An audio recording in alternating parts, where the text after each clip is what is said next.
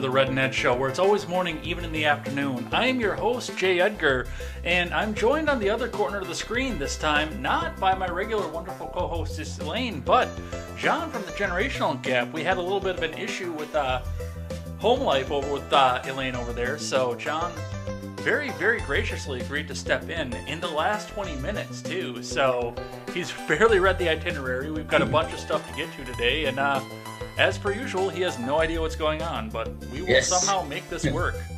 We're in my natural habitat right now, not knowing what's going on. It uh, it has been a day, and uh, we hope the best for Elaine, and we hope everything goes well with her. For whatever reason, my YouTube app won't pop on, but uh, looks like I'm on over on Trovo here, so let me double check to make sure we're connected You, over on uh, YouTube. I, w- I wasn't going to call you out but you uh, started a new link on YouTube, so I put it in the chat.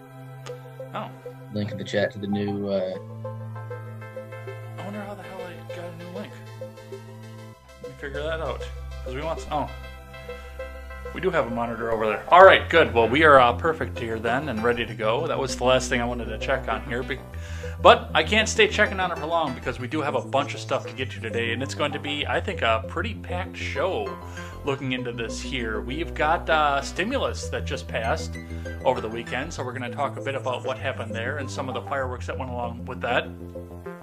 HR1 hit the news last week, and we'll talk a bit about what uh, happened with that. So, what that means for people coming forward, and what that means for the government in general, if this can go through on the other side of the, uh, on the other chamber of the uh, Congress, rather. So, we'll talk a bit about that. Um, March 4th came and went, and surprise, surprise, there was no inauguration on March 4th. So we'll talk a bit about what happened there, how that started, how that ended, and how they're going to shift the goalpost once again. So looking forward to that. Texas and Mississippi joined the ranks of free states this week. So we'll talk a bit about what happened there and some of the backlash with that as well. And uh, including a funny video from our current sitting president and uh, something that he said as well.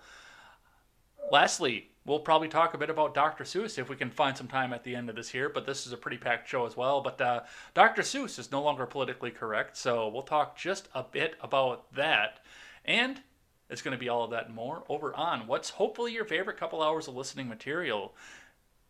So, thanks for checking us out. We are streaming live right now to YouTube, DLive, Twitch, Periscope, and uh, Facebook.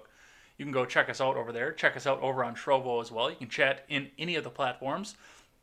Except for Trovo, you can see everybody else's chatting there, so go ahead and live chat with us. Or if you can't catch us live, you can catch us back on demand over on YouTube and over on BitChute.com as well. You can go pick up uh, our stuff as soon as it processes. It hits those platforms, and we get it back out for you guys. Check us out there. Or you can catch us back in the audio platforms iTunes, Google Play, Stitcher, and Spotify. You can take us on the go, or you can find us over on the Freedom Scoop Media Group, along with great shows such as The Generational Gap, The Daily Ignoramus, The Breakdown with Birkenhoff, and The R Rated Conservative. Come on over there, pick up some of our swag, and help us support great creators. Now, usually I'd be asking Elaine about her day or how her week went. There a host of other questions here, but uh, you are not Elaine. And I'm not. some some people over here are new at this point too. So uh, why don't you tell the new people a little bit about yourself? uh, yeah, I'm Jon. I am one half of the generational gap. Uh, so it's one of the ones that uh, Ed mentioned earlier, uh, being on the scoop. Uh, what, what do we call it? Uh, Freedom Freedom Scoop Scoop Media, Group. Group. Yeah, the medium group. Uh, yeah, so we have a lot of fun over there. Um, we stream three times a week. Uh, we do kind of Mondays are kind of our, you know, have fun, laughing videos. And then Wednesdays kind of a news sort of deal. And then Fridays like the deep dive into news, and we have guests and stuff, such as Ed. Sometimes Ed will drop by, uh, so it's a lot of fun. Give us a a listen or watch. And of course, those of uh, you who pay attention to the audio platform will have heard three episodes back to back of bonus content that involved the generational gap because uh, I hosted the generational gap. Uh, that was way back in December, I think. I sat in for you and I sat and talked to Yeah. Robert, and then I did the uh, Zoom bomb over the um, when we were talking about uh, GameStop, and then Yeah. Elaine was just on last Friday as well, hanging out with you guys. Was it Yeah, the past Friday had- or was it the Friday before? Uh, I think it was no, Friday yeah, it was- before. yeah, it was Friday before. It wasn't this recent Friday. So that's uh, that's who's sitting over there, and uh, you guys will all go over and check out the filling the gap episode happening after this here. I do have a video on deck for that too, by the way. You guys didn't Oh, play it in the last one, so hopefully you guys will pick it up uh, this time. Hopefully, My little Matrix video from Old Guard YouTube. I think that's Oh, going to be right. enjoyable. So right, right, right. Okay. So we'll talk. Uh, we'll talk then, and I'll be in the live chat for that there. But we uh, we do have to get to uh, some of the news here today. Looking at this, Politico writes this week: Biden backs new war powers vote in Congress. White House says. So this has been a bit of an ongoing conversation between Elaine and I, and Congress has been pushing to try and make themselves the the aspect of government that makes war again. You know, we talked about possibly taking the nuclear codes away from Biden last week. We talked a bit about that. We talked about the Syria strike. Well, now Congress is passing resolutions to try and pull that emergency authorization. Uh, I believe it's authorization authorization of use of force, is what they call it. Hmm. Well, they're trying to pull it back away from him, and he's all in on this. So. Uh, I don't know if I trust Congress. I know that Congress is supposed to be the one that's making war, but I do feel like there is a second angle to this. What do you think about this? Um, yeah, it does seem like it does seem like there's something. There is another angle being worked because I mean, it would seem like they would want him to have these powers still, and there's no real. Doesn't seem at least there's any real reason to take them away from him. Uh, if it was Trump, I'm surprised it. You know, I guess I'm not surprised they didn't try it during Trump. They couldn't, but I don't know. Yeah, I don't. I don't really know what to think. Uh, I mean, I'm glad that something like that's happening. It's just I'm kind of suspicious of the motivation. Yeah, that's. I don't think anybody wants Biden to have those powers. I really don't. Right? But I don't want anyone to have those powers. well, that's just Biden. it. It's I don't. I don't know if they have that same opinion about anybody else having those powers. So Yeah. I don't know. That's what I have to say about that. So something else we'll keep watching, and you know, Congress will be the power, uh, the place that makes war again. But hey, we'll still sit, Yeah. be sitting back here at. Uh, they're getting paid by Raytheon anyway. Right. Oh, Quest Fanning is uh, asking what my Twitter handle is, so I'm going to respond to that real quick. Uh, it is the gen, uh, at the Gen Gap P, or just the generational gap. You'll find it, I'm sure. Yeah, he doesn't have a solo one. He just shares one with the old man. Yep. I just have the podcast Twitter. Otherwise, it wouldn't be on Twitter. If it wasn't for the podcast. Uh, let's talk a little bit about Georgia here for a second. Uh, Georgia GOP leaders who stood up to Trump back voting bills. This is coming from our friends across the pond over at the Independent. But it seems like uh, Brian Kemp and Brad Raffensperger are now going all in on making voter laws to try and shore up the elections going forward because they couldn't do that before this election. And hey, now we're talking about voter ID for mail in voting and not signature match.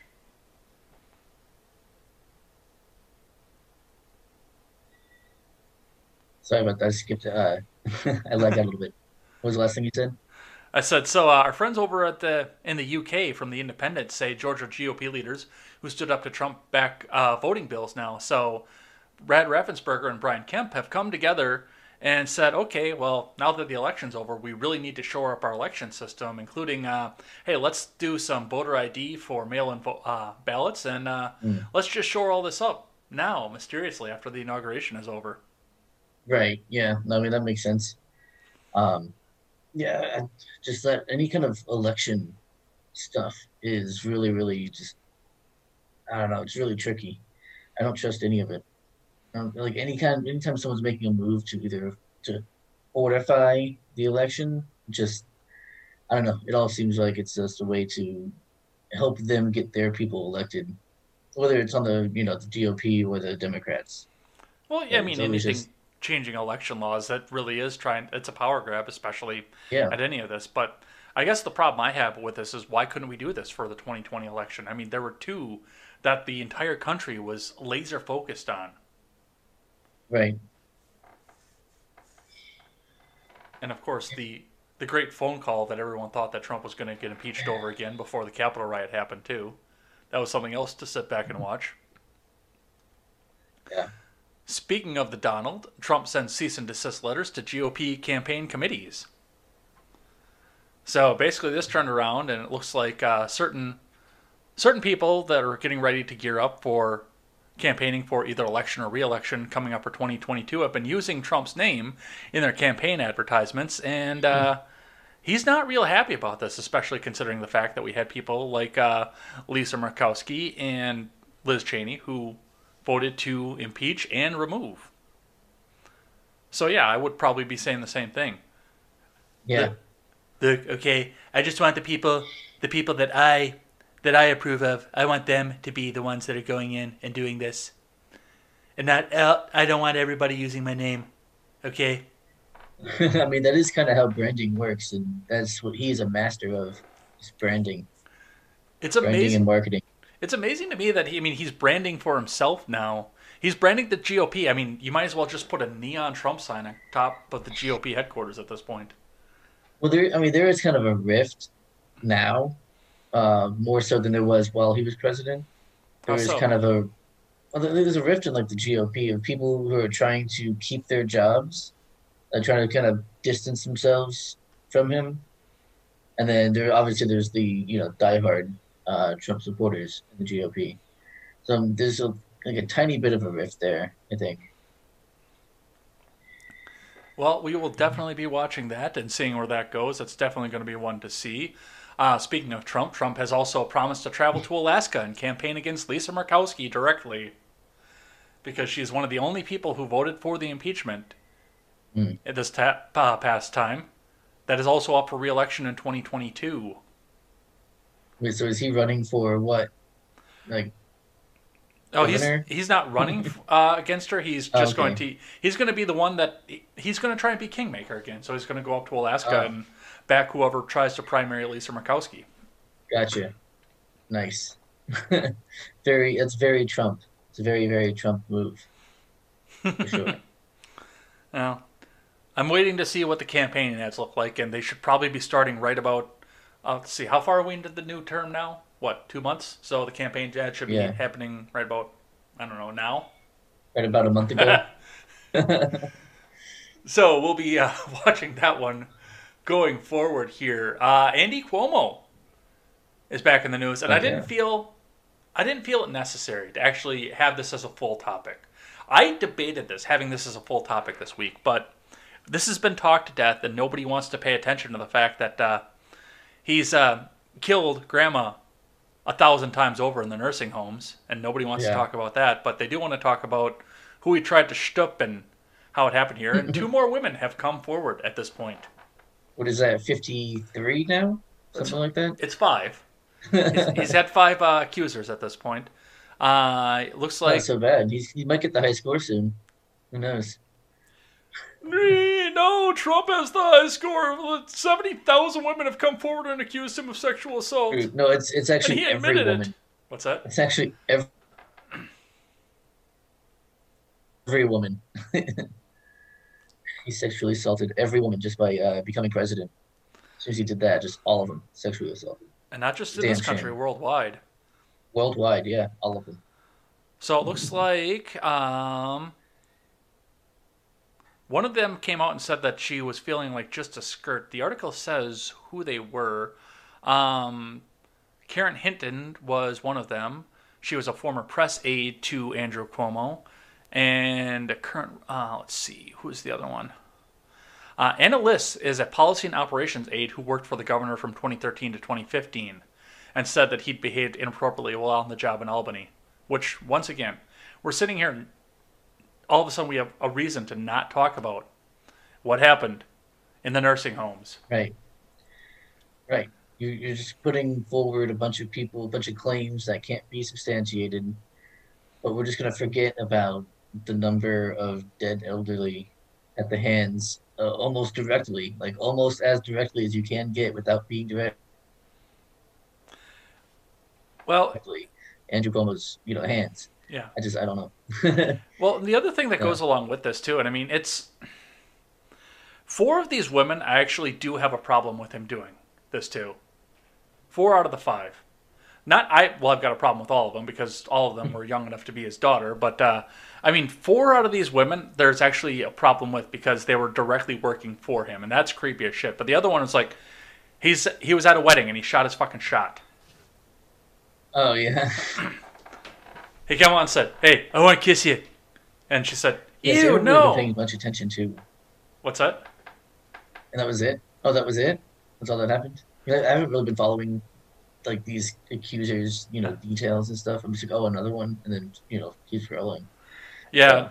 No, one of them. It, the four of them worked for him, but the last one was just some lady at a wedding, and he saw, and he's like, "Hey, I want to kiss you, okay? You're gonna kiss me, hmm. all right? This is what it's gonna be." And she said, "Ew, no," and that was the end of it. Yeah, see, that's what happens when they get more and more of them. You know, Mhm. they become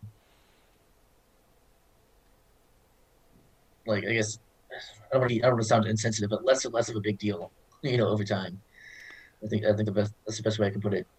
Oh, and the other uh, point that I had from this from the first time, mean, is if you elect the mob boss from the mask, you can't sit back and wonder why you have corruption. Tell me he doesn't I- look like that. I'm starting to think this mob boss guy is not such a good guy after all.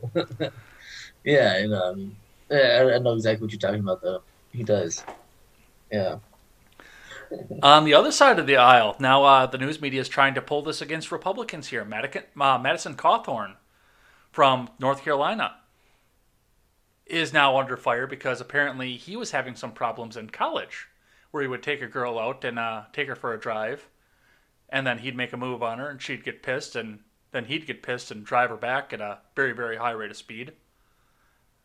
What's interesting about this, so just reading from CNN here, Representative Madison Cawthorn is facing allegations of sexual harassment and misconduct by several women who say he put them in uncomfortable situations when he was a college student. And that's the kicker of it right there. This wasn't while he was in Congress. This wasn't while he was the boss. It was while he was Right. in college. So you mean he's had a couple of bad dates? Is what it sounds like. That's what it sounds like, and he had no power over everything. And that's that's a stark contrast between the Cuomo thing because Cuomo, I mean, even with the wedding woman, he's still he's in a position of power at that point. Right. Like Yeah. I said, I can forgive the I can forgive the wedding woman thing, but he's in a position of power at this point. Cawthorn Yeah. just had a couple of bad dates, and now they're coming forward and saying this is horrible. And once again, it's just like with Marjorie Taylor Greene. They're trying to crucify him for something that he did while he was out of Yeah. office. Right. Yeah, that's so dumb. Like the uh you know with, with the uh, what they put him in uh, he put them in uncomfortable positions. Mhm. It's like, yeah, that's called having a bad date. That's called like learning how to date. Mhm. You know, when you're young and you're just trying to figure it out. You know what I mean? Yeah, sometimes it's gonna be uncomfortable. Like sometimes it's sometimes it's awkward as hell. You know? I don't know. It's, I mean, not everything's gonna be per- perfect. You can't be, you know, you shouldn't be dragged through the mud because you suck at dating when you're in college. Yeah, and I mean the other side of this, uh, I will give it to the fact that they're not going back and going 20 years back to uh, try and dig something up from this dude's past. But also keep in mind that uh, this dude is only 25 years old, so this only Oh, so happened a few only- years ago. Oh, okay. But still, I mean, But but still, eh, yeah, this point was stands. Yeah, when when this was happening and with him getting elected, this was between him and the people of North Carolina. If he'd have done this while in office, it would have been between him and the GOP. But this is this is something that the P- uh, the Democrats of North Carolina or the primary challengers of North Carolina should have looked at and said, "Okay, here's what happened here. Let's do this before he gets elected." Once again, just like Marjorie Taylor Greene. Ah, let's see. Joy Reid got in the news this week because she came out and put a tweet out that said, and I quote, I'll say it again people on the right would trade all the tax cuts for the ability to openly say the N word like in the good old days. To them, not being able to be openly racist and discriminatory without consequence is oppression. Trump is the avatar for this freedom. And she rightly got raked over the coals for this. So hang on a second. Yeah, because hang on, do we have. I guarantee that would have come out of Trump using the N word, like on video, in audio. Like as is, I don't think there is, right? I don't think there is any of that. No, I don't think. think so either. However, we do have Biden saying it, even if it is like a slip. You know, it's at least closer than Trump was to saying it. I don't know. It doesn't seem like he's all that openly racist then. I mean, he ate a taco bowl on what was it? Uh, Cinco de Mayo, right? Yeah. He ate the taco bowl at Trump Tower. well, and this So there you go. You're... So stupid, this whole thing. Like everyone's racist, everyone's doing this. Oh, You're a big don't like taxation you, stuff kind of guy, though, too. So I got to ask you this question: As a person who looks for tax cuts, would you trade your tax cuts for the ability to say the N word without uh, consequence? Would you, Jon? Would you trade No. that? no, Uh, that's stupid. Like, no. If I wanted to say it, I would say it. I just I don't say it generally all right. anymore. All right. Um, we got to talk just a bit about uh, COVID here for a second. Let me get the video up for this. Uh, where is it? Where is it? Where is it? Where is it? There it is. So Microsoft is coming out with a uh, a daily pass, as per se, and let's hear what they have to say about this. Let's uh, let's hear them try to sell this. Oops, wrong one. This is the one I want to play with. Our scientists tell us there are three things we must do to stay safe wear masks, make sure we social distance, and wash our hands. And now, your school, with the help of Microsoft Corporation, has created another. Introducing Daily Pass, your exclusive ticket for safely going back to school. Each week, you can schedule your free on campus COVID test. The results are displayed in your Daily Pass. And if you choose to take your test off campus, you can post the results in your Daily Pass. And the moment vaccinations are available, you'll simply be able to schedule yours through your Daily Pass. But the real magic is your daily health check. Just answer a few simple health questions every day, and like magic, your entrance ticket appears.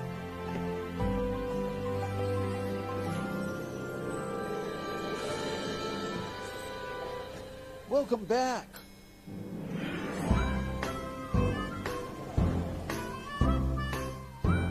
Welcome to school.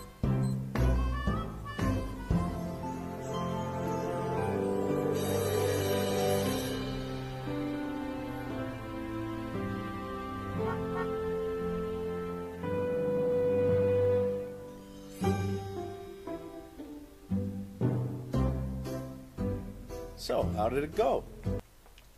So there's nothing about that that screams Orwellian. Not at all, no. Oh my God.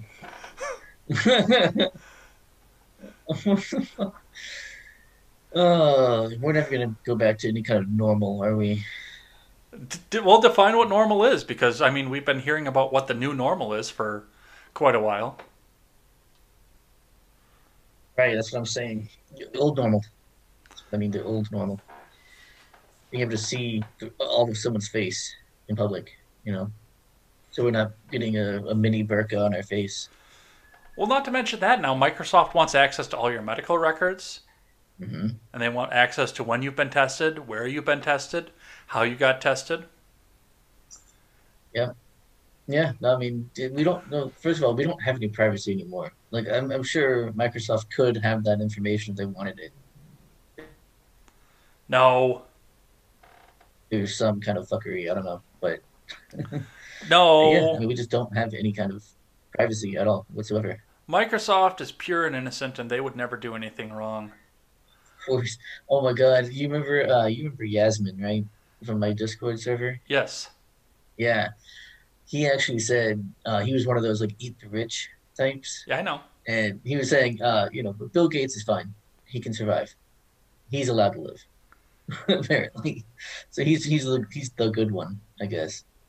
I mean, he really is a hero to them, which I don't understand. But they hate Elon Musk. So I, I don't know. And the guy's got no medical degree either. That's what just drives me nuts about this. He's got he he is not a doctor.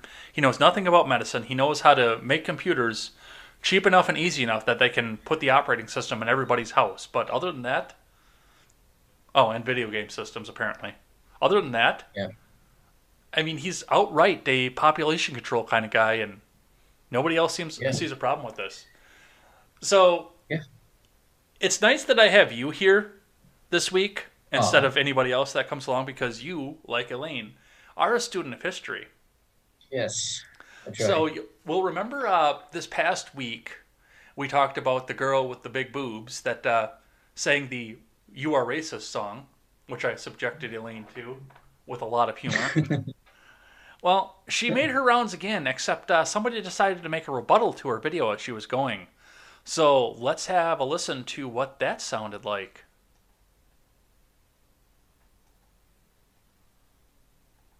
So Lincoln did not free the slaves. Everyone, listen to me. Jesus, take the wheel. I'm just trying to eat my pizza rolls. History is uncomfortable. It's not designed to make you feel good. It just is. Lincoln was a Republican. The Republican Party was founded in opposition to the Kansas Nebraska Act, which expanded slavery into that territory. This is fact, whether you like it or not. Lincoln was anti slavery from childhood. Lincoln being the first Republican president and Southern Democrats knowing the Republican platform was anti slavery, man didn't even get inaugurated good before they started seceding. They knew he was coming for slavery. And come for slavery he did. The Emancipation Proclamation freed the slaves, and the Union Army delivered the message. The last two states to free slaves, Kentucky and Delaware, they did it with the 13th Amendment, which was 1865. Emancipation Proclamation freed the slaves. The 13th Amendment made it permanent. Lincoln righted a wrong, yes. Lincoln freed the slaves, like that's just history, I'm sorry. If you're gonna be a white savior, make sure you get a white hood to match. So Lincoln So, walk us through this, student of history. Um, there's some things that she's not exactly right about, but she's not far off. Um, so Lincoln was not all that opposed to slavery necessarily. Uh, he was uh, like morally himself, he was, but he wasn't like coming for slavery. That wasn't his intention. His intention was to keep the Union together, Okay. to stop those slave states from seceding. Um, and the, the problem had been going on for a long time before he came around, uh, where the new states that were being added in the West, it was like one would be a free state, the other one would be a slave state. Like Mhm. that was kind of the compromise that they could come up with. Um, and you got to remember, I haven't like it's been a while since I've looked at this topic. I'm just kind of going off memory. Um, I know that he also said if he could uh, end like during the war, he said if I could end this war without uh, freeing a single slave, I would do it. Uh, he also said if I could do it, you know, freeing all the slaves, I would do it. Um, that was basically his, his showing his intention to just doing whatever needs to happen to keep the union together. So it wasn't even necessarily that he's going after slaves. Like I said, you know, he just wanted to keep the union together.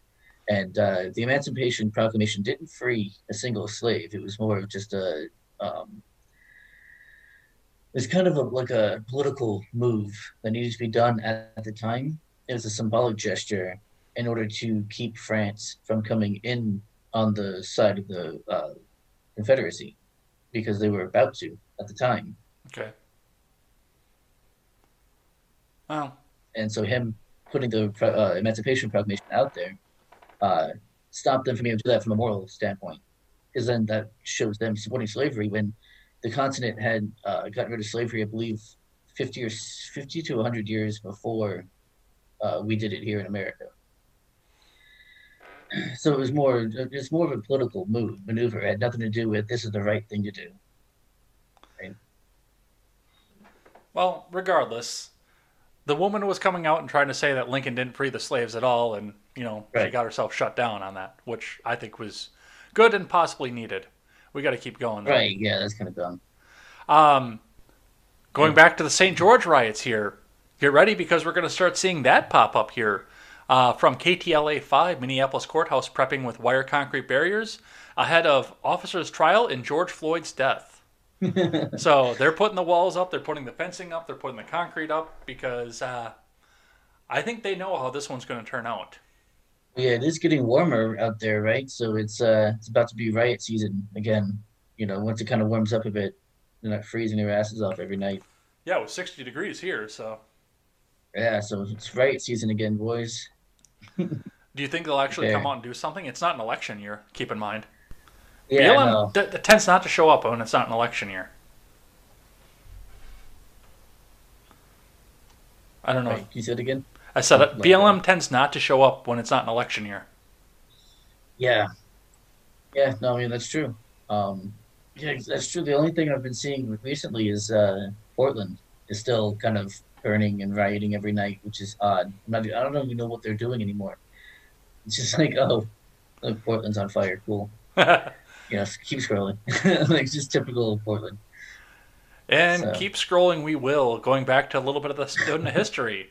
From the Hill, commissioners tasked with scrubbing Confederate, uh, Confederate na- base names sworn in at the first meeting. So they've actually named the people who are going to get rid of the, the Confederate names on all the Army bases at this point. Uh, members Oh, of a God. congressionally mandated commission tasked with planning on how to rename Confederate named military bases were sworn in Tuesday at the group's first meeting, the Army said. And in the picture at the front of the article, Fort Bragg is the first one on the chopping block. Oh, that's the home of the infantry, man. Mm-hmm. Can't be doing that. Well, it's still going to be probably the home of the infantry. They're just going to call Right. it something else, I'm pretty sure. Yeah, yeah, yeah. And a little bit it's actually kind of cool. Go ahead. As you know, I went to. Uh, that's one quick aside, quick anecdote. Um, as you know, I just got back from Charleston, South Carolina, uh, recently, Mhm. and uh, we got to take a little uh, private boat tour because a family friend of mine owns a little boat out there in the harbor.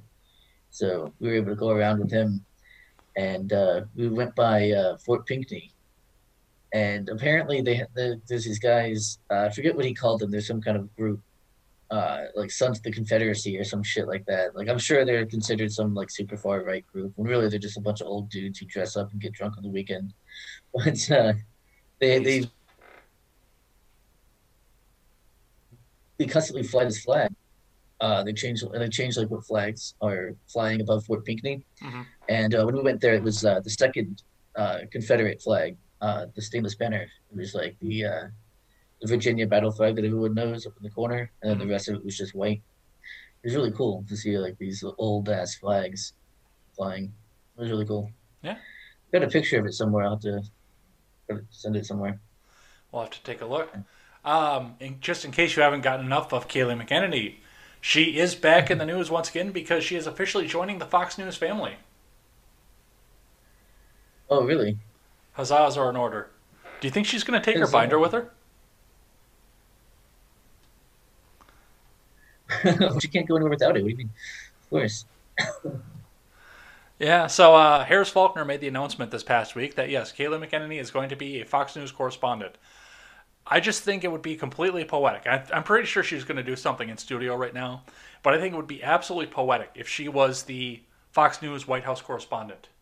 Oh my god, that would be amazing. yes. Do it. That would be awesome. McEnany versus. Pisaki. Oh my god, that would be amazing.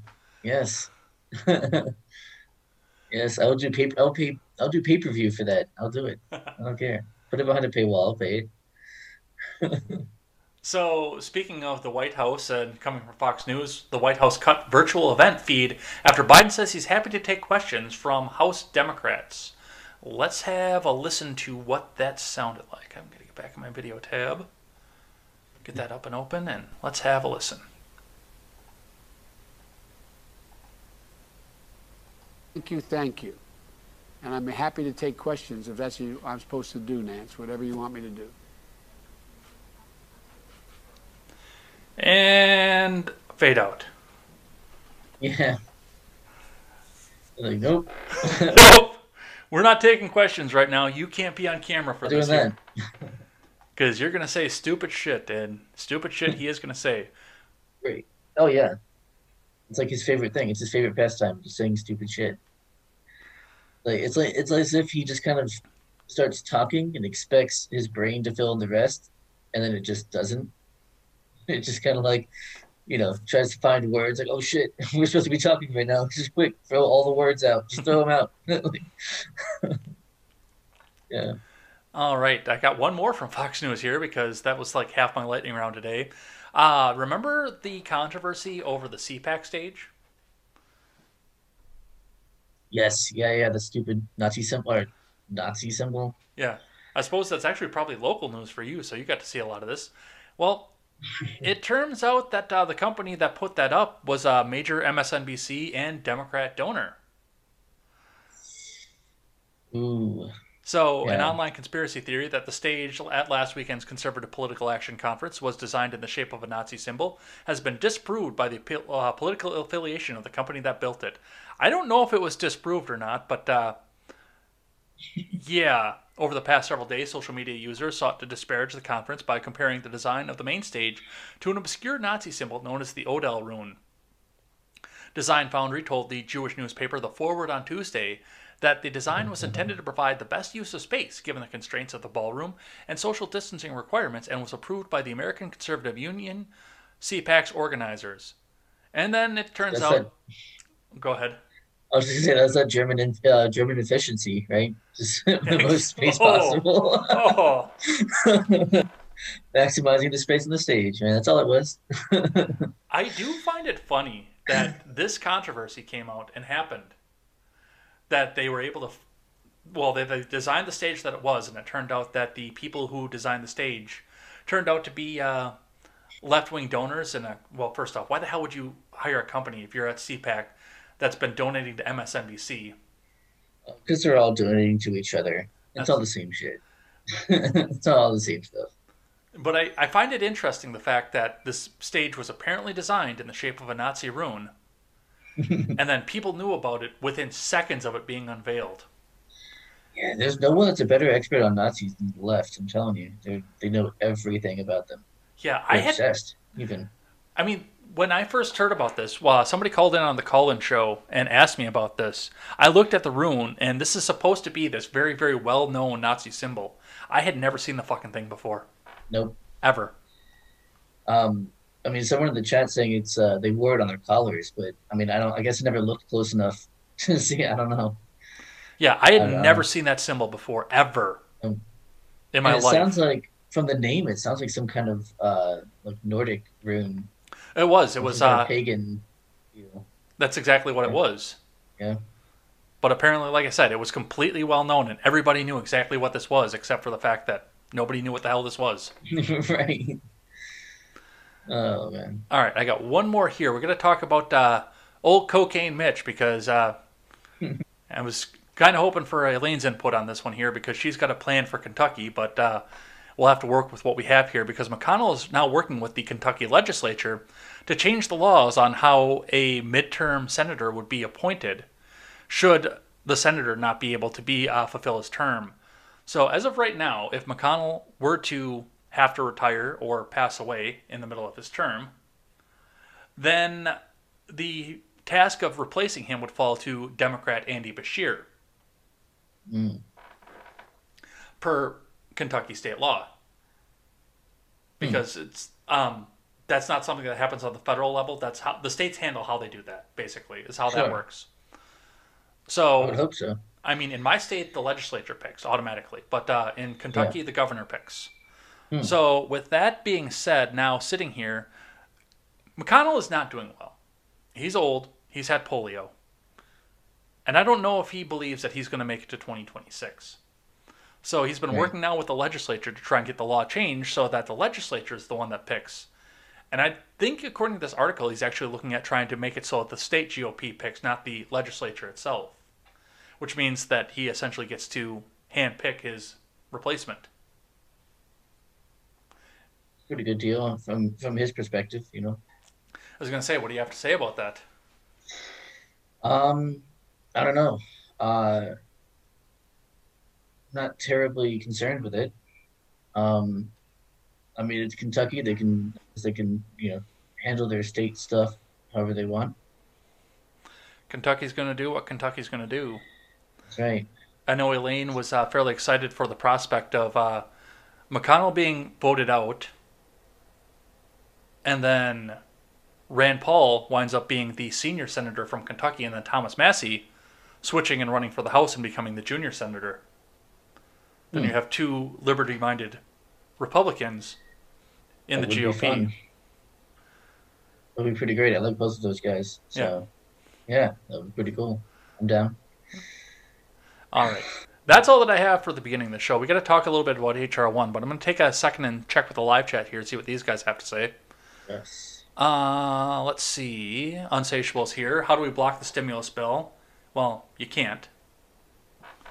And we'll talk about that in just a bit. Um, Chilaga is here over on the YouTube side. Quest Fanning is here. Um, Yes. We've covered your Twitter handle. Saint says, I still think this is a bad cover for mass murder. Yes, yes, it is.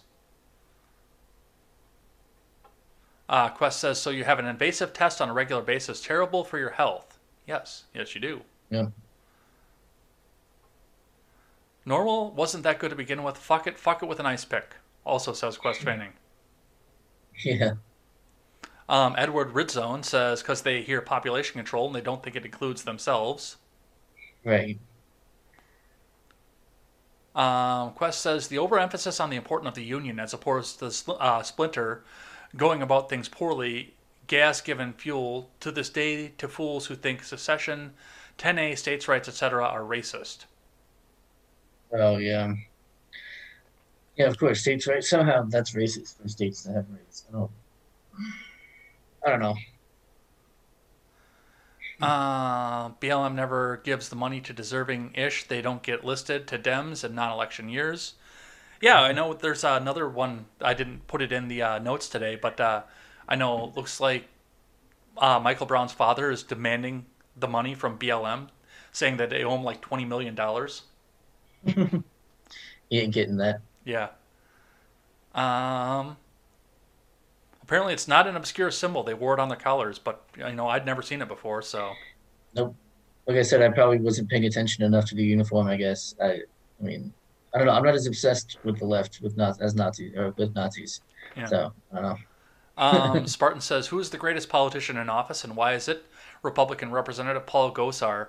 Yeah, that was another one that went along with the uh, debate for the stimulus. Was uh, to cut all the spending out of the stimulus and give everybody ten thousand dollars for stimulus, not because he actually wants to give away ten thousand dollars, just to show how little of that money is actually going to the American people. Right. That's a good idea. All right, so we got to talk Like about HR one here for a second. Have you are you familiar with HR one at all? Uh, which one is that? What does Um, it do? HR one is the For the People Act of 2021. I've got the summary here, and this bill is horrible. like 8,000 pages. Of course it is. I actually I've got the text of it in front of me here. This bill is huge. It's massive.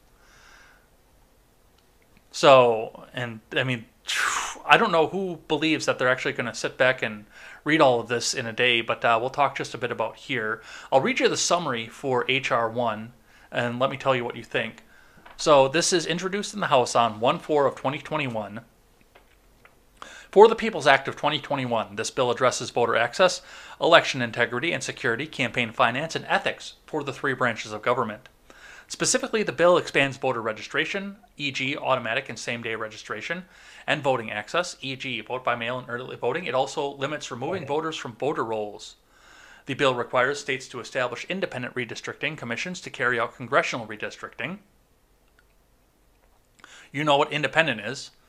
Additionally, the bill sets forth provisions related to election security, including sharing intelligence information with state officials, supporting states in securing their election systems, developing a national strategy to protect the U.S. democratic institutions, establishing in the legislative branch the National Commission to protect U.S. democratic institutions, and other provisions to improve the cybersecurity of the election systems.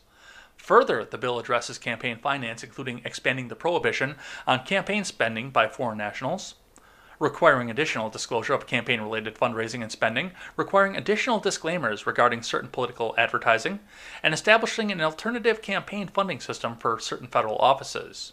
Two more paragraphs, hold with me. The Oh bill God. addresses ethics in all three branches of government, including by requiring a code of conduct for Supreme Court justices, prohibiting members of the House from serving on the board of a for profit entity and establishing additional conflict of interest and ethics provisions for federal employees and the White House. The bill requires the president, the vice president, and certain candidates for those offices to disclose, disclose 10 years of tax returns. That's Wow. the summary. Yeah. So already, fuck this bill. Um, firstly, for it being eight hundred. What did you say it was? Eight hundred pages long. Yeah, it's no, it's thousands of pages long. Oh, 8,000 pages long. It is just absolute. Yeah. So, yeah, I already fucked that. Uh, secondly, I've already, you know, said I don't trust any of these election laws that are being passed. There's, there's 8,000 pages of election laws. That's what it sounds like. Yeah, that's uh, what it is. Uh, some of the things that are going along with this, and I have already started reading and digging through some of this. Um, they are attempting to make voter ID illegal. Oh, that's nice. Yeah. Uh, that is section 631, I believe. Let me double check I still that. don't. I still, I still don't understand why voting ID is somehow voting voter suppression. Like Well- having to show ID. I still don't. I, I don't know. Well, because people who aren't white have no way of knowing how to get IDs, apparently. Oh, that's right. I forgot. The Democrats think we're fucking idiots. I forgot about that. They're just stupid. They don't know how to get online to get in line for the vaccine. Yeah. I forgot. Oh, yes, that's a completely different issue. Them, they're idiots. Because, yeah. That's a completely different issue come from these people. Yeah, that's uh um a lot of this and reading this, of course, a lot of this is federalizing the election system, which is expressly prohibited by section I'm see, uh, article 2, not section 2, article 2 section 1 of the constitution. A lot of this that's in here fails on the same way. Which I mean, it's thankful for that too, because that's the same reason that uh, Republicans can't get their dream wish list of having national voter ID passed by the Congress because it's unconstitutional. The Supreme Court looked at it and said, Article Two, Section One, that's bullshit. Get rid of that. Yeah. What was interesting this though is the bill requires the president and the vice president and certain candidates for those offices to disclose 10 years of tax returns, but nothing about Congress people. Did you notice that? Well, yeah. I mean, you know, they're they're the ones. they're the ones passing the bill. I mean, they they got to be safe. They're not supposed to be the ones with the microscope, right? Just the ones that we don't like. Yeah, apparently. So uh, I want to talk just a bit about uh, what NBC has to say about this. The House passes sweeping voting rights ethics bill. Uh, the House on Wednesday passed the For the People Act, a sweeping bill that seeks to change campaign finance, voting, and ethics laws. The bill would expand access to the ballot box by creating automatic voter registration. And of course, this is NBC, so this is in the best and floweriest language that they have available. Would expand access to the ballot box by creating automatic voter registration across the country. So, as soon as you're 16, you start getting registered to vote. So you're ready to go by the next time through. So they can mail you that ballot, and then you can just fill it out and mail it back, or have your parents fill it out and mail Okay, it back. And Okay, so hang on. So you don't get the ballot when 16? Because I, I did see that. I thought it was that they actually officially lowered the age to vote. Did they No. not? no, they have not Okay. officially lowered the age.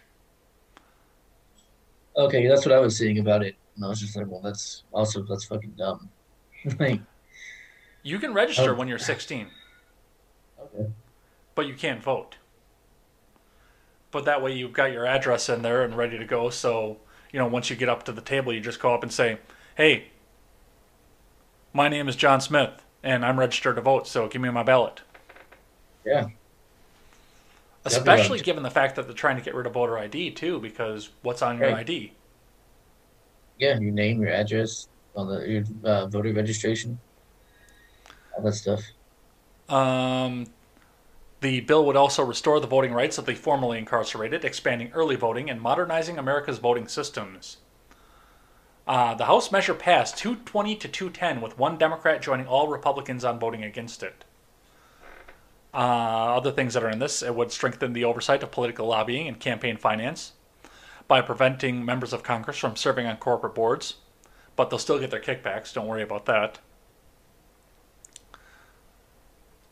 And this is now, like I said, they're they're only getting to this now, trying to get this passed. But this was priority number one. So this was something that they wanted right out of the gate off of this. This is something that they consider to be the most important thing to them, is getting this up here, getting this done, and getting this done in the way that they want it. Right.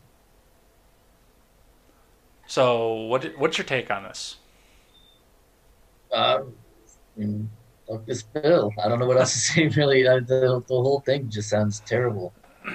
I mean, it, it just sounds like they're trying to make it so that it's easier to commit voter fraud than ever before. It's like you know they're trying to make it easier for themselves. You know, um, I'm not. I guess I shouldn't make any accusations on your show. You know, I won't do that. Um, let's say that you know hypothetically in a video game there might be one particular party that likes to commit voter fraud. Um, it seems like it would make it a lot easier for them to do so if they should choose to do so in the future. Not that they have before, ever before, never ever. Maybe they will in the future. Who knows?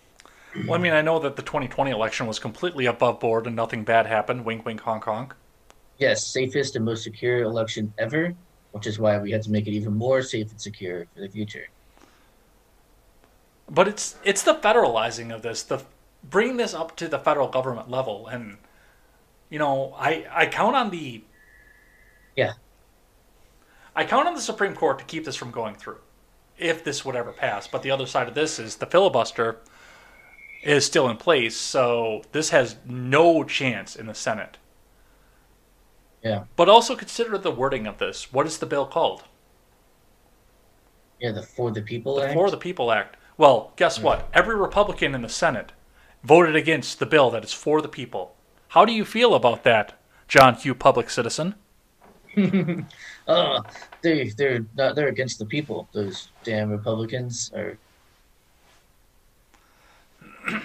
They're just, they hate the people. They're they're racist against the people, and they're fascists. Uh, am I doing it right? I think I'm doing it right. I think you're doing it right. But in addition to this, now Biden got up on his little soapbox here, uh, also reading from NBC Let the people vote. Biden signs executive order to expand voting access. Uh, President Joe Biden signed an executive order on Sunday calling on federal agencies to expand voting access as part of his administration's efforts to promote and defend the right of, uh, to vote for all Americans who are legally entitled to participate in elections. It's the responsibility of the federal government to expand access to and education about voter registration and election information and to combat misinformation in order, uh, in order rather, to enable all eligible Americans to participate in our democracy, the order read. Yeah. Which, when I read that this morning on Contemporary, I read it in the Joe Biden voice, and then at the end of that paragraph, I realized that there's no way that Joe Biden knows anything about what the fuck is in this bill. no, there's no way. What they did is they took it, Oh. the executive order, and they put it in front of him, and they handed him the pen and said, "Here, Grandpa, sign this here. Just sign." Good, good. And then took it back away yeah, from him. exactly what happened. Yeah, of course. That's all you gotta do with them, right? Uh, you know, as Pelosi said, you know, we say open Biden. You know, instead of open sesame, we say open Biden, and uh, we get what we want. Well, and I mean, on this too, this is the Congress is stymied at this point. They're not going to get jack shit done. We'll talk a little bit about uh, what happened with the with the stimulus and what they tried to do with the fifteen dollar an hour minimum wage on top of this. But uh, yeah, Congress is stuck. They can't do a goddamn thing right now unless they try to sell it to the Republicans off something, which is how the government should be. You know, your fifty plus one in the Senate shouldn't be shouldn't ever be a thing. You should you should always at least try to sell it to the opposing party. Now, of course, if your party has taken 60 votes, 60 seats in the Senate, that's a different story. And yeah, you- you're going to run free reign, but you're going to be in lockstep with the large majority of the country anyway by that point. So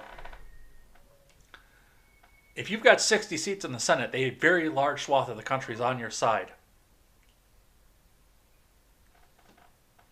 Yeah,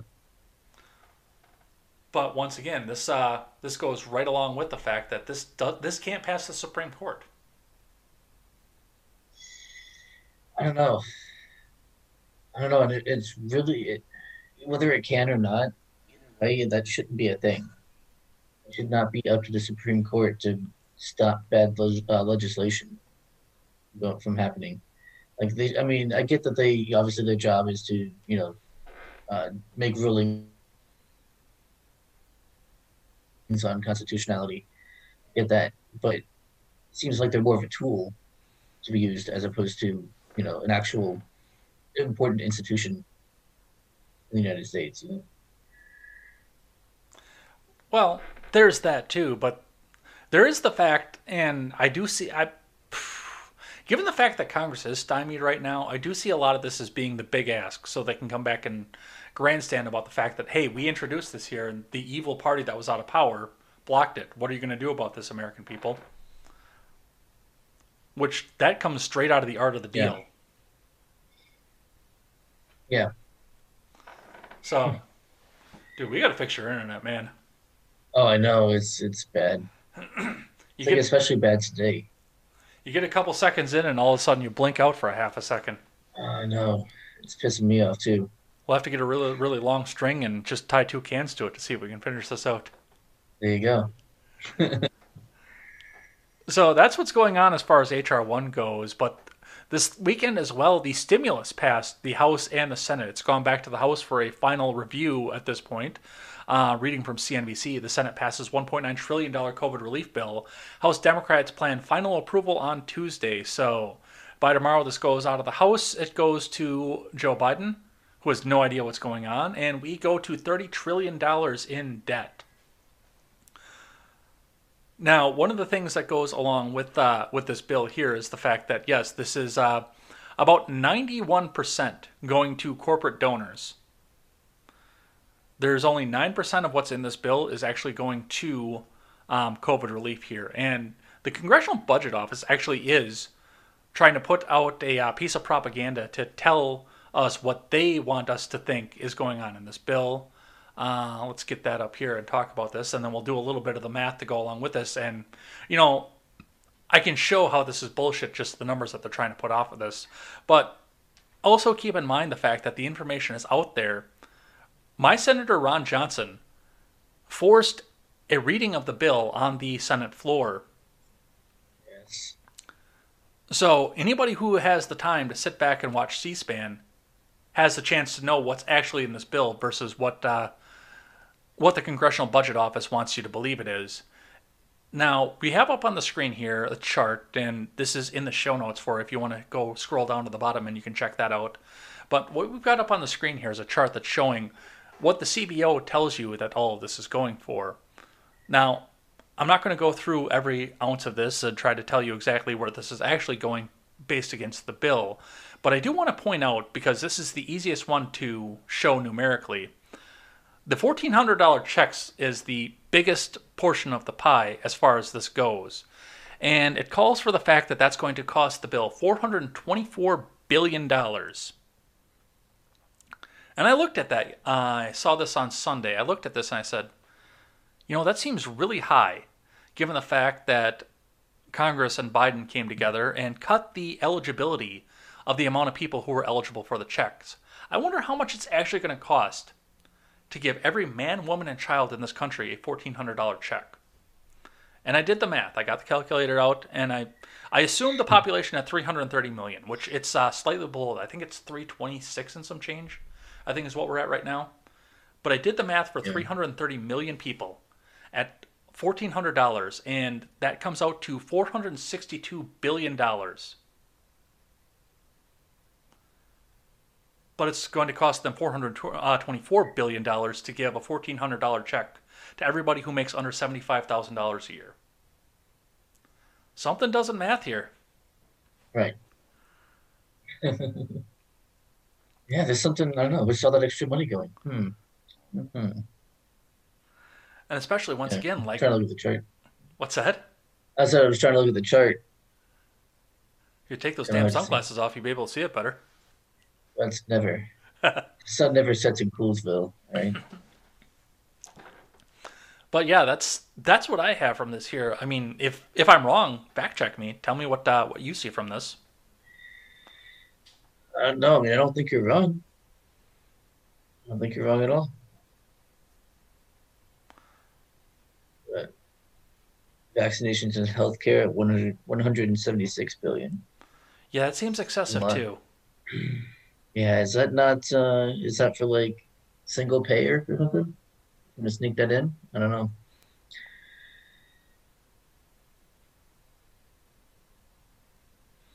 But Um, yeah, like I said, just given the fact that there's only not even was it thir- forty billion dollars difference between a fourteen hundred dollar check to every man, woman, and child in this country and the people who are eligible to get them off of this.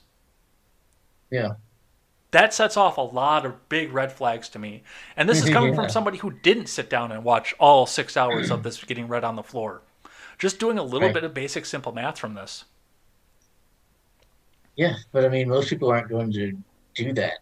Even the basic simple math, they're just gonna take whatever they're told and be like, Oh, okay, that must be the, the truth. You know, that must be the the case, whatever it is. So ah. Well, with that too, the uh, the Washington Post put out this article today to talk about how they feel about the fact that this is happening here. So, to reading from them, Biden's stimulus showers money on Americans, sharply cutting God. poverty in refining moves of the uh, presidency. Holy fuck. Did you see, uh, I quote tweeted that and I was like, yeah, this is what propaganda looks like. Because that is just straight up propaganda.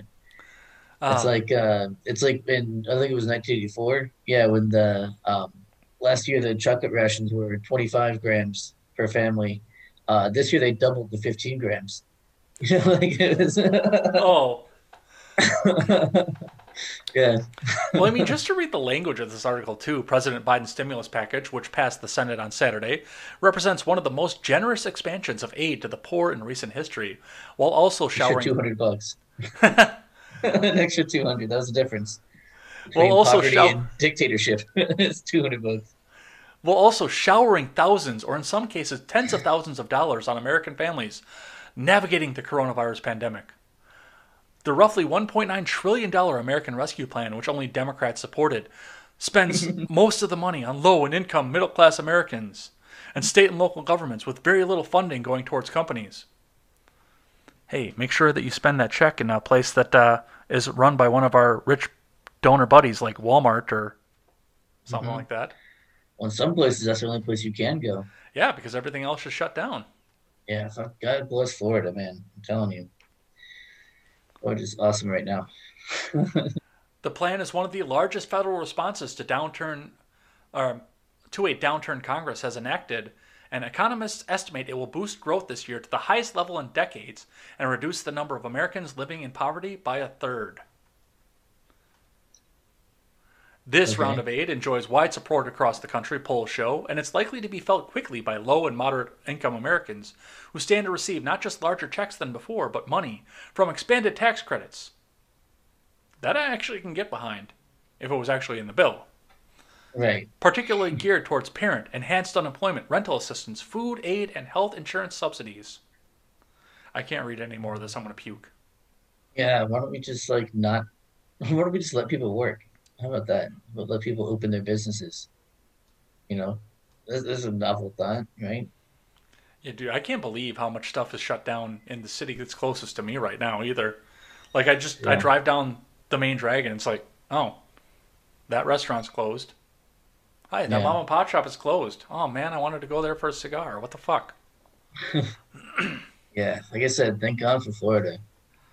We opened up pretty early compared to most, and uh, we've been doing all right. I don't remember you ever being closed down there. Um, we definitely were for the first two weeks. The you know two week or fifteen days to flatten the curve or whatever. We absolutely one hundred percent did that. Uh, and then I don't know. It was months. It was a couple of months. We couldn't really couldn't go into a restaurant um, or bar. And then they ended up uh, closing the bars later on. Like they reopened them and then closed them again hmm for like a month, and then that was it. We've been open completely ever since. Yeah, because I mean, I Mm-hmm. went down there and everything was wide open when I was down there, and that was in June. Yeah. Yeah, we were already open by the time you came down. Yeah, I do remember the uh, I remember the conversation when we checked into the Airbnb though on how uh, on how they cleaned and sanitized everything, and there's nothing to worry about, and everything has been gone over with bleach seven times, and I'm like, we don't care. We're in our 30s. Yeah. We don't care. Yeah, exactly. We also probably drank enough alcohol to where there were any corona germs in us, those are gone. So took care of that. I've never done contemporary with a whiskey buzz except for that morning. Right. yeah. So, I mean, this is, I mean, to read this article, you're just sitting here waiting to hear, and the heavens opened up, and Joe Biden's ancient hands came down and gave away prosperity to the masses. And the manna fell Yeah. from the sky. Right. The manna fell from the sky, yeah. And then uh and then Biden, you know, fed an entire crowd with two loaves of bread and a fish or whatever whatever it was. There's two fish and five loaves of bread. That's what it was, yeah, yeah. I do want to go over a different proposal, though, and this one actually, this is coming from a Democrat out of Arizona, but I can actually get behind this one. This is, this is probably the best way to address what's going on with this here. So to read from AZ Central right now, um, Representative Greg Stanton introduces bill to help keep renters' evictions during COVID-19 off credit record. Um, renters struggling during the pandemic could get help in keeping evictions off their credit records under legislation introduced in Congress by Representative Greg Stanton of Arizona. Uh, this is H.R. 1594, the COVID 19 Eviction Consumer Report Fairness Act, would require all credit and reporting groups to exclude from uh, consumer credit reports evictions, any information related to evictions, or any proceedings seeking evictions between March 13th of 2020 and 120 days after President Biden terminates the national emergency. What do you, what, do you think the uh do you think the chances are that he's actually going to overturn state of emergency? Or are we in a state of state of emergency or the the emer the emergency? Whatever whatever it was called. What do you think the chances of that are? That he actually does that? Uh, eventually, it's going to have to happen because people are starting to get pissed at this point. Eventually, people are going to come together, get ready to call a convention of states. I don't, I don't know, man. I mean, there's enough, there's enough supporters for it, and obviously the media is completely 100% behind it. Um, I mean, it's just like assholes like me and you who are not for it, you know, and obviously the people in, the, in your chat as well. Yeah. Um, but like, I mean, what are we though? Like, who cares what we have to say? See, And they already have, they already have the National Guard in D.C. Like, what, what, like, what are you gonna do? Yeah, we'll talk a bit about that in uh, just a second. But I mean, eventually, this is going to get old. This is going to get to the point where they can't do this optically anymore. And I hope so. as much of a vegetable as Joe Biden is, he does have a skilled political apparatus sitting behind him. Yeah. And they do know what to do with optics and how optics work. So there is a chance that this will actually get done, but I want to. I, I do want to focus on this though because this is actually, uh, like I said, I think this is a good idea. It may not be popular among more liberty-minded people who just say let the free market decide, but because the government has come down and taken a lot of people's jobs away from them and crashed the economy to the point that it's crashed it. Yeah. If you want to go out after the commie fucking coof is over and go try your hand at a different job, but you've got that eviction hanging over your head, you're either limited to places that are shady and fly by night, Mhm. or where whatever's within driving distance of mom and dad. You're screwed otherwise. Yeah. So I do I like the idea. I think it I think this is a good compromise between just going out full on socialized housing and open it back up and let the free market decide. Yeah, I mean it it does I get why it has appeal. And I don't necessarily like not support it. Like you know, I maybe I'll support out of necessity I will. Uh, You know, maybe I'll support it. It's just once again, you know, government needing more power to solve a, a problem that government caused in the first place. And it, and it's just repeating that cycle over and over again. Well, and I understand that, but the genie's also out of the bottle at this point. You can't No, put I the know, genie yeah. back in. Right. So now we No, have to sit back and look forward with uh with what we're doing. Yeah, that's why I'm agreeing with it. It's just it, it's just unfortunate. Is all. Yeah, it I would that you have to. I would absolutely prefer that all of this never ever have happened in the uh, to begin with. Right. Hey, you remember that rider that they tried to put onto the uh, stimulus bill? Wait, which one? The fifteen dollar an hour minimum wage. Oh, right, right, right. Okay, yeah. Yeah, that went down yeah. in flames. So where last we left this story, the parliamentarian came together and voted to say that no, this is not able to be done by budget reconciliation. This is illegal. As people came together to try and figure out a way to uh, get around that and see if they could vote to uh, keep this back in. Eight Democrats defected in the Senate to vote to keep the $15 an hour minimum wage in. Oh wow. So that proposal was defeated 58 to 42. It's done. If they want to do the $15 an hour minimum wage, it's got to be a standalone bill and they've got to sell it to 10 Republicans at this point. Yeah. Yeah. Um.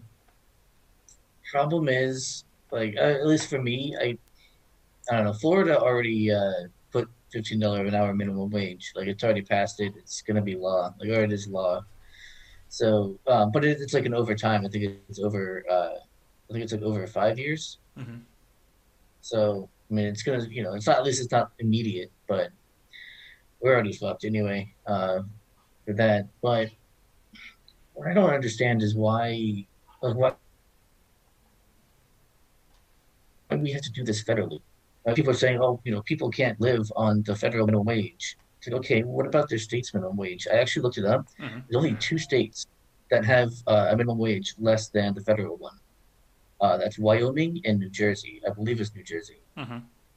Um, which I'm not sure that that's legal, right? So don't they have to have it be the federal minimum wage? See, I'm not sure how that works either. That's uh, that is interesting.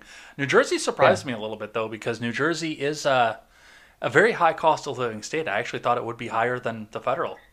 Let me make sure, but uh, I'm, I was pretty sure it was. I know. I know Wyoming is the other one, but uh, I know in Wisconsin we are at the federal minimum wage, but I mean, 15 bucks an hour here is a lot of fucking money too.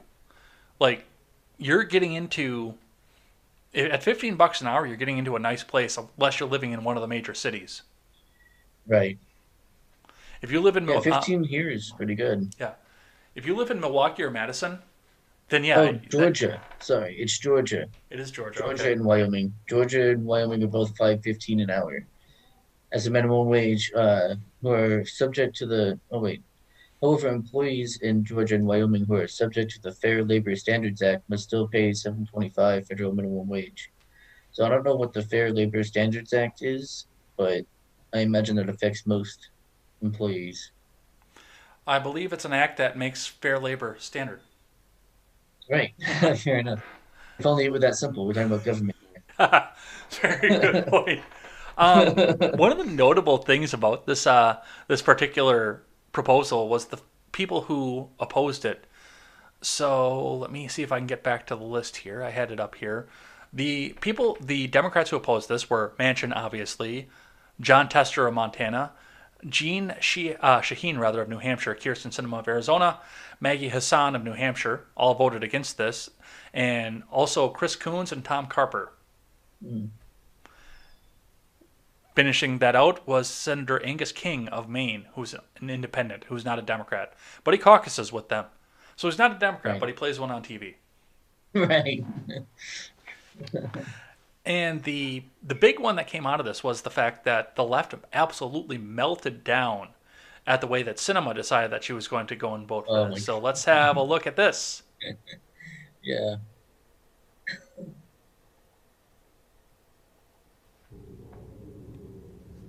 Miss Sinema, Miss Sinema. Gladiator style. Oh, she's that that little like that little, like you know bent her knees a little bit. She's like Yeah. she really stuck her thumb in there. She's like mm-hmm. Apparently, she was eating cake too, but I didn't see that. Yeah, I heard about that. So, doing like the Marie Antoinette thing, which of course that didn't happen, but you know, Let them eat cake. Let them eat cake. what are you gonna do?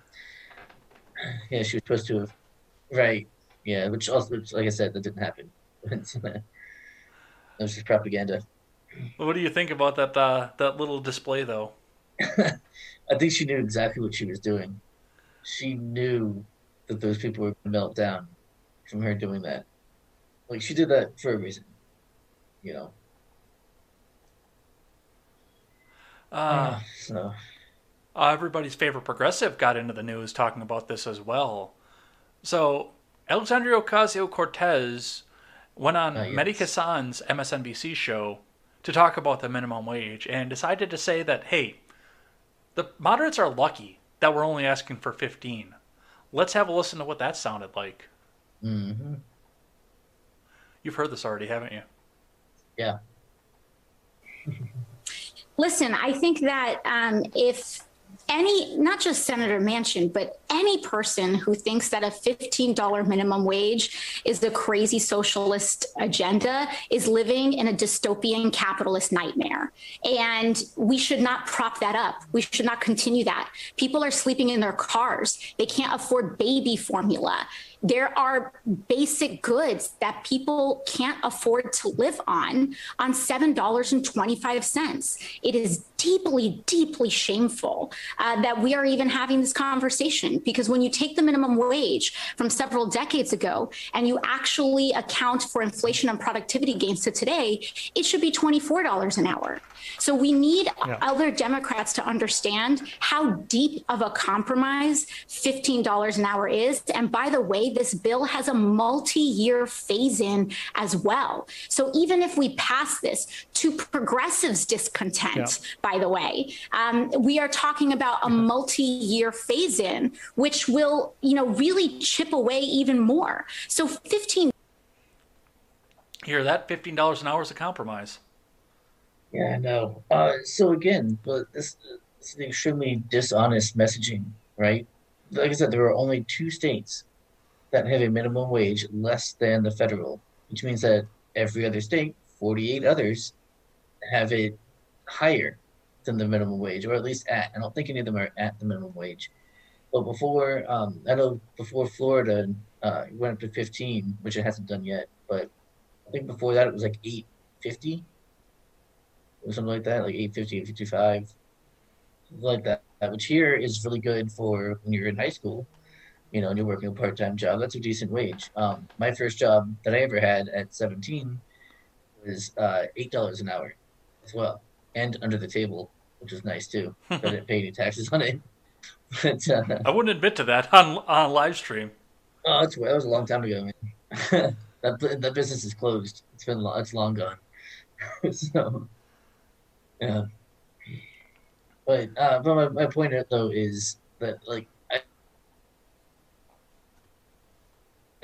I don't know anywhere where you're making seven twenty five an hour.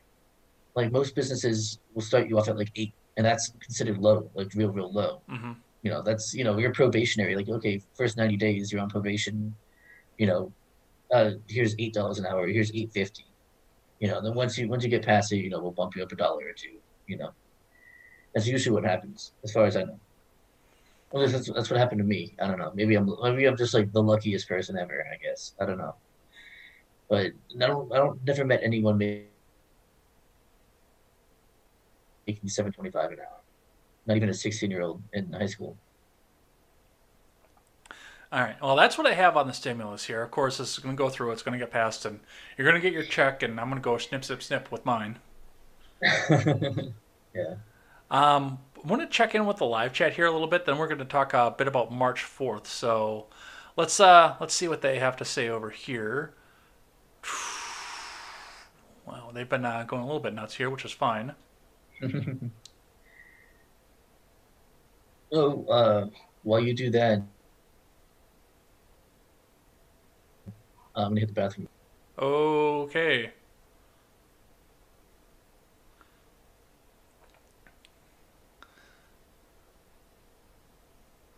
Let's see, where did we go? Who's supposed to be democratic? We want the demos, the mob. Spartan says $10,000. Let's go. Spartan says UBI $10,000 per year. Let's go. That's what she said. Everyone gets $100,000 per year.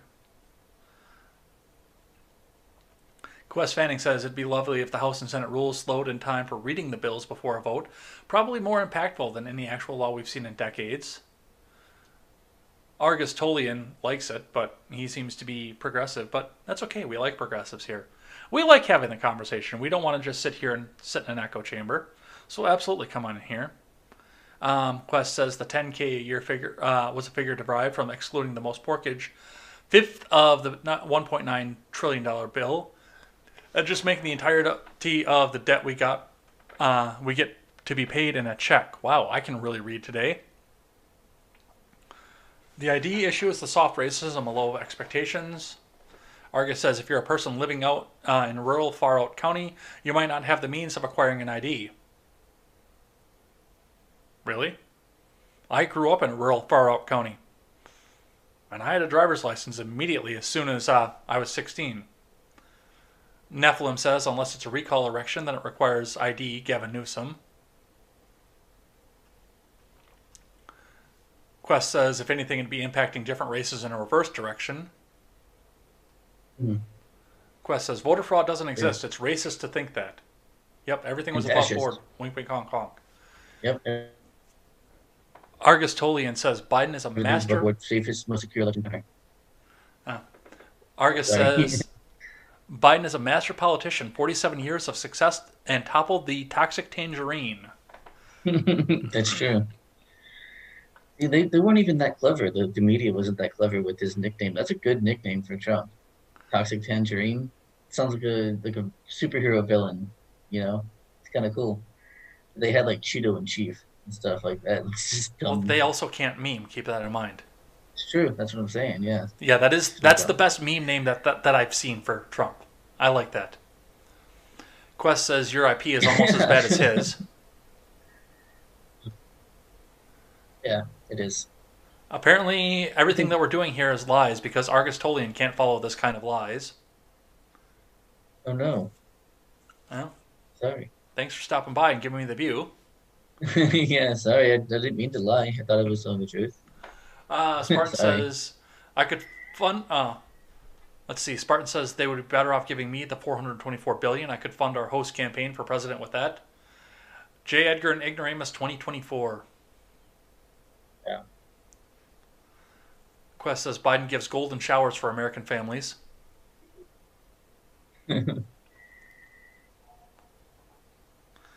Uh, let's see. Spartan says give people UBI of $200 per month. No UBI. Hundred thousand a year UBI for everyone. Spartan also says restaurants are kind of pointless. Get the females back in the kitchen so they can cook for us. Yes, uh, you saw Burger King's uh, announcement earlier today, I guess. Yeah, I, I saw something on that in Discord, but uh, I didn't put it It up. was In, stupid. It was uh, the Burger King UK tweeted out uh, "Women belong in the kitchen" and then like subtweeted, uh, you know, come work for us because we have all these programs for women. Like it was kind of like a you know they grabbed your attention with the first tweet and then you know made their case for why they want more women working in their restaurants. But of course, you know, people took it as uh, you know they, they they're being misogynistic and think that women should be like first of all advocating against themselves, right? They, they think that the Burger King's going like, don't come to Burger King. No, no, no. Get your woman in the kitchen and make her make you a sandwich instead of letting us make you a sandwich. Doesn't make any sense. That's clearly not what they were doing. Burger King did nothing wrong. um, Ron Helton says I already joined the convention of states. So far, there are only 15 states. We need 34 to call a convention. Ohio, uh, Oklahoma is set up for renewal again this year, taking forever. Oh man, is Florida in it? I don't know. I don't know. That's the first time hearing about it. Check and see if Yeah, Wisconsin's in it too. Probably not, because we have that cuck fucking Evers. Uh, Spartan says China ended the opium dens with brutal force. Quest says I'm so glad they didn't keep the 15. Well, that's that's the thing that goes along with that is the fact that like Sinema's actually still up for the fifteen dollars an hour, but she wants it to be debated as a single line item instead of trying to force it in as a rider for the budget. Ron says all the minimum wage does is raise all the prices, Okay. doesn't Oh, help. Florida is. Sorry about that. Florida is in uh, the Convention of States. Hell yeah, but uh, no, Wisconsin is not. Yeah, I didn't think so. Quest says, I'm going to go check Stephen's stream. Have a good night. See most of your contemporary in the morning. Well, thank you. We'll See you, see you in the morning. Uh, Ron is asking if Elaine was on earlier or was she busy? She had a family emergency pop up 20 minutes before showtime, so we got this all taken care of. that was the best you could get in 20 minutes.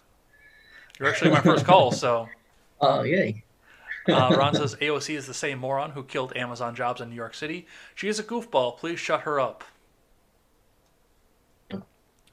Alaska minimum wage is 10.34 an hour. Most jobs pay more than that. The cost of living is really high there. Costs a lot to ship items there. And you're also supposed to bring back some brews for Ron and Spartan. I was supposed to? Yeah. Bring back From some where? brews, Jon. From where? I don't know. Am I going somewhere?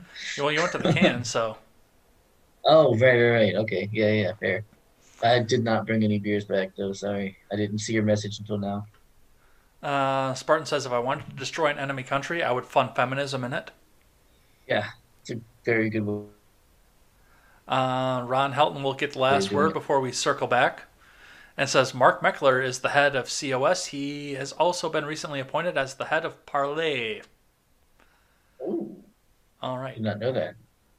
So we've got to talk just a bit about uh, what happened this week with uh, the Capitol and everything that goes along with that. So first and foremost, the FBI went out on a fishing expedition and they found that uh, right before the Capitol riots, a member of the Proud Boys had a phone call with a member of the White House. Now, no names have been given, no details of the call have been given. Just all that they have right now, or at least all that they're going to tell us, is the fact that the phone call was connected. And this comes as a result of the FBI searching to see if any members of Congress had called any of the rioters to make sure that uh, they had the members of Congress hadn't planned this. So, uh, yeah, there's there's the call, but we know nothing about this. Yeah, sources say, just like those pesky studies, you know, there's always a new study that suggests the things that I like. These sources seem to confirm all of my biases. It's so strange. But yeah, I didn't I didn't want to go too into depth with that one, but it fit with the theme of what we were talking about here. Um, Eric Swalwell right now is suing Trump and close allies over the Capitol riot in a second major insurrection lawsuit. So the atomic fart is going after Don, Don Jr., uh, Giuliani, and Mo Brooks in a that. in a lawsuit. The atomic fart. I The love it. atomic fart. He was just moving his coffee mug across the desk, man. Come on, it wasn't. Oh no, that was a that was a straight up rip. Was- oh man. Sorry. Continue. Sports are funny. Well, I want to. Well, what do you think about the fact that uh, this lawsuit's coming up off of this? I don't think anything's gonna happen. It's just like every other time. Time they try to nail him with something. It's like it's just symbolic. The thing that I don't understand is why they're not taking this in front of a grand jury. It's not gonna do anything. There's nothing's gonna happen. It's not going to stick. That's where you're going with that. I Right, I think you're right, but Yeah. So that's why well, they don't need it to work. They just need to do go through the motions of it. You know, that's all they need, so that they can justify gaining more power. Now, now we can pass laws that hold the president more accountable. Now we can, you know, or uh, accountable. Holding the president accountable would be actually well, I mean, uh, if you want to talk about thing. But I mean, like holding him accountable. if uh, if you want to talk Sorry, about going through the motions, that uh, we'll just have Swalwell talk to uh, Fang Fang and see what motions he's gone through with her. yes, Eric Swallowwell. But-. I I do have to say though, the thing with this is, I mean, this is where this belongs. Though this, they tried to do this through the government means. They tried to do this through an impeachment, not because they had something for the impeachment, and I think we kind of knew that that was the case, but mm-hmm. just because of the fact that that was a court that they can control. right. That's what I think that the impeachment was. I don't know for sure, but that's that's what I see from the impeachment, as the fact that it was a court that they could control. So, you know, this this should be done as a private citizen. That's what this should have been from the start. Trump is a private Right. citizen as of January twentieth. Right. So if they want to throw something, throw the lawsuit there. See what see what they have to say. I'm interested Yeah. to see that. I mean, getting anything to stick on Trump right now would be, first of all, it's a waste of time. Although I get, like, it's symbolic for them. They need, you know, they need to look like they're trying to pursue him. You know, I get that. But do you remember Uh, this? Oh, but I mean, yeah, it's just a waste of time. It's a, it's a waste of money. Oh no, it's just I was saying, you know, it's a waste of time. It's a waste of money, and all for nothing. Other than you know, they can go back to their base and say, well, we tried to get the Orange Man, but as usual, the Orange Man was bad, and didn't let us get him. Well, I guess we got to talk about the big news of the week, though. That's the fact that there was a massive riot on the fourth, and Trump ascended as the new president because Yes, he was inaugurated on the real. Oh wait, none of that actually happened. Oh no!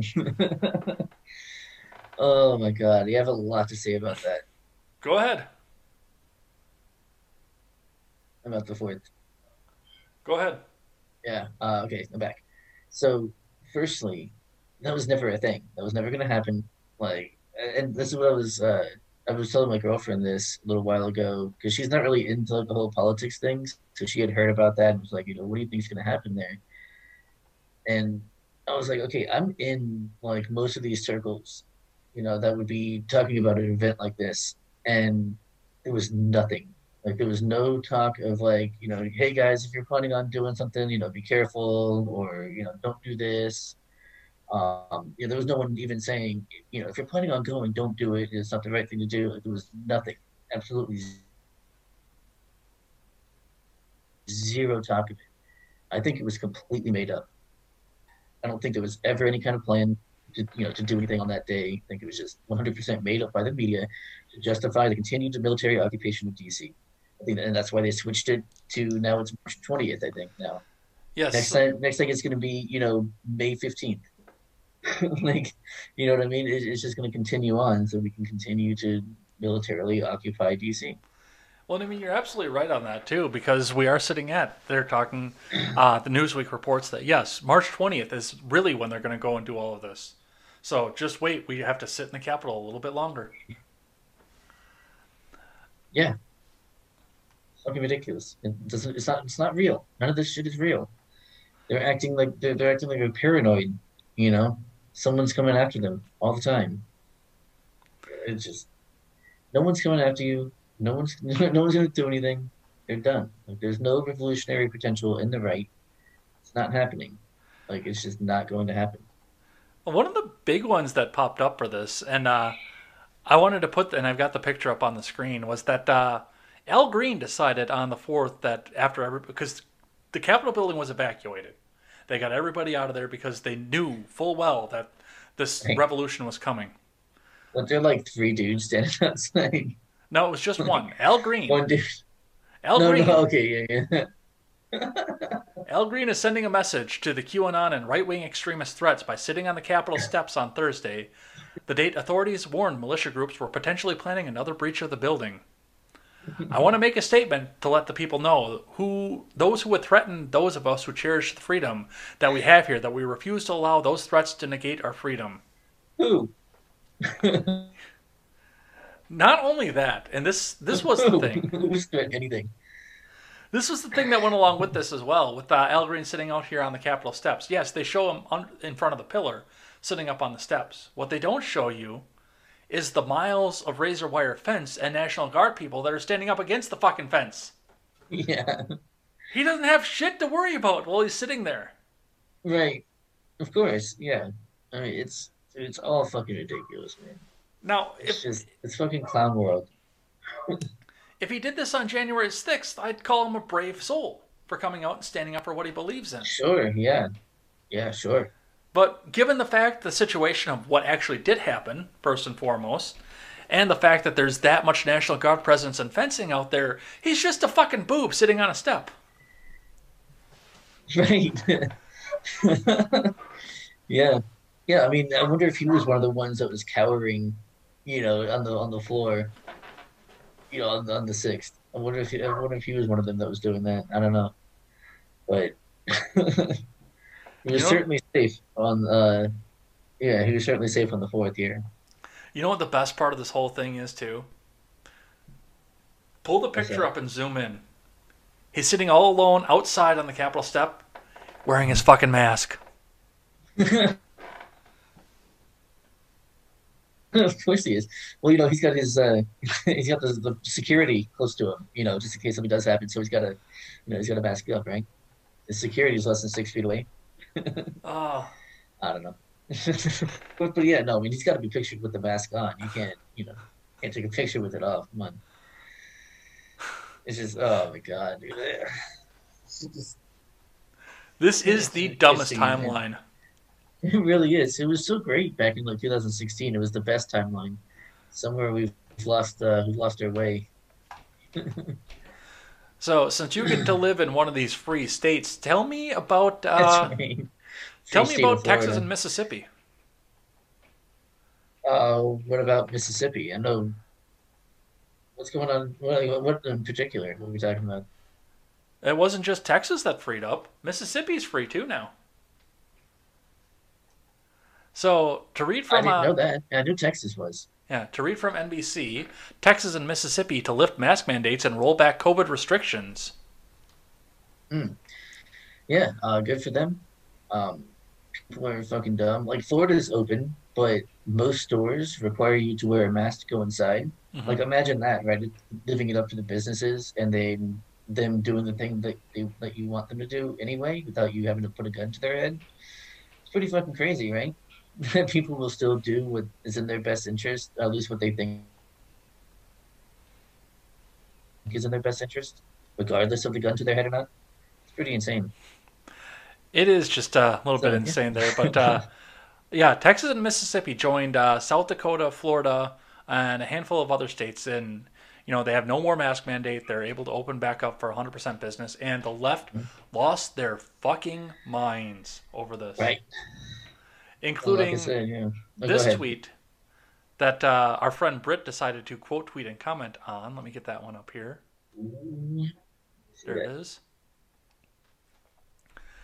Derek Ensign tweets out on this hashtag Texas Independence Day, we tell Governor Abbott, come and take it with a picture of the mask. Oh, yes.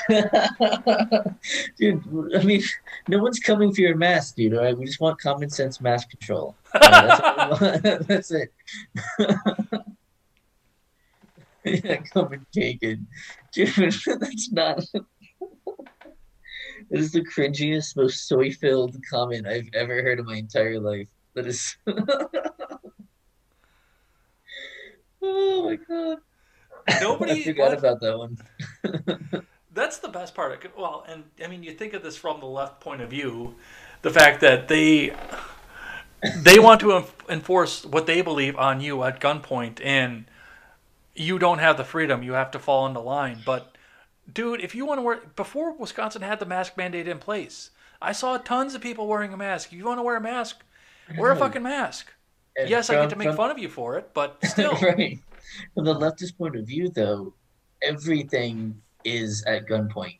Mhm. So that means that either you have to wear a mask at gunpoint, or you're not allowed to wear a mask at gunpoint. There's no such thing as freedom of choice. You don't get to make a choice. You either must wear a mask or must not wear a mask. Like, What about my what body, my like. choice? no, you don't get a choice. Well, the only choice you get is if you want an abortion. That's it. Otherwise, you don't get a choice when it comes to your own body. Ah. so fucking god. The hypocrisy pisses me off, and it pisses me off even more that they don't care. They'll openly acknowledge hypocrisy and just not care. It pisses me off so much.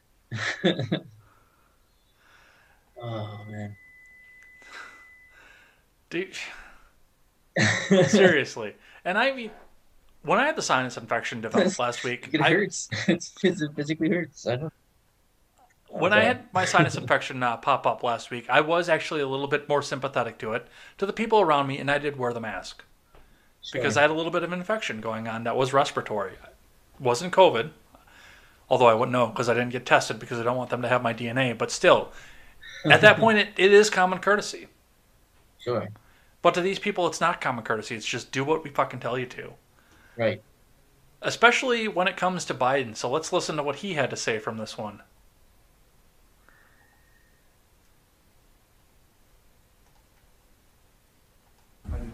Message to Texas and Mississippi. Texas and Mississippi. Texas, I think it's a big mistake. Look, I hope everybody's realized by now, these masks make a difference.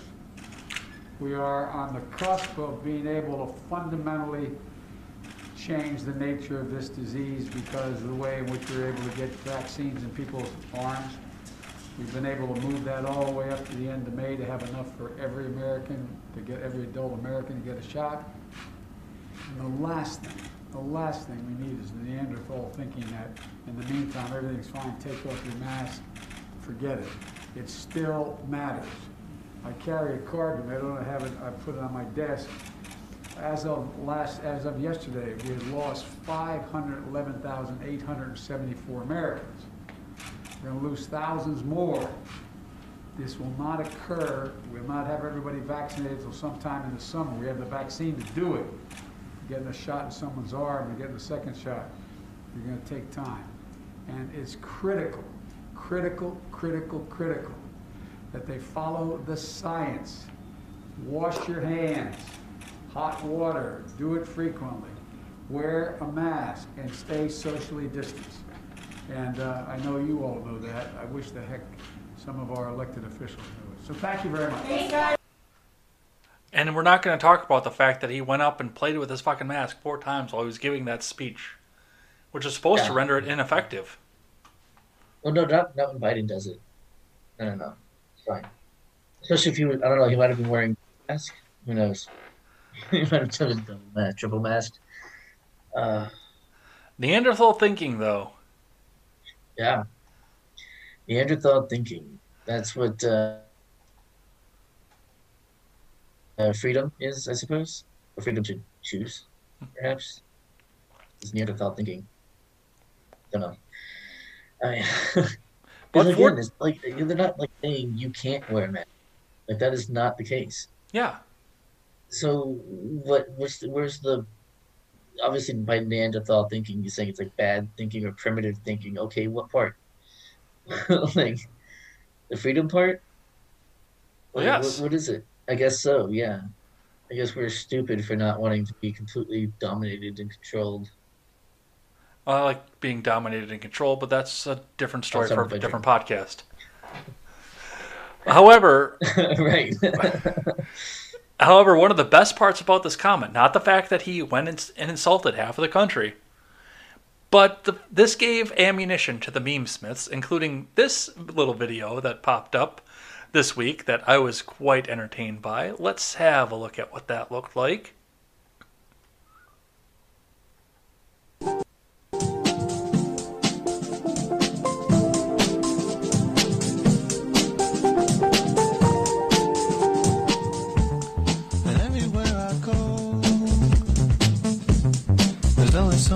The Return of the Geico Caveman. Yeah. yeah, that was that was a really good one. yeah. I enjoyed it. it's perfect. It's really well done. It must have been fairly easy to do. Like it's, oh man, it's a solid, good, solid meme. Solid meme. The uh, the other one that popped up on the other side of this though was that uh, Keith Olbermann decided that he needed to weigh in on the mask uh, aspect of this with this tweet, which was thankfully screen capped because it is since deleted. Uh, Keith Olbermann tweets out, "Why are we wasting vaccinations on Texas if Texas d- has decided to join the side of the virus?" God. It's a bit of a hot take right there.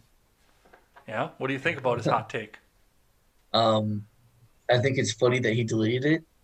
Like he can't, you know, stand by it, dude. You said it. Stand by it, man. Stand by it. Fuck it. The only time I've ever deleted a tweet was uh, if I spelled something wrong and then Yeah, it's the same with it. me. Yeah, I'm not deleting my tweet because I said something shitty. like, I'll be like, "Oh well, it sucked," and then move on. like, what? Like, I mean, it's not like someone's not going to archive it, right? It's going to be there, even if you delete it. It's still there. The gonna internet is forever. And ever and ever and ever. That's right. you got to own it, man. Be like, yeah.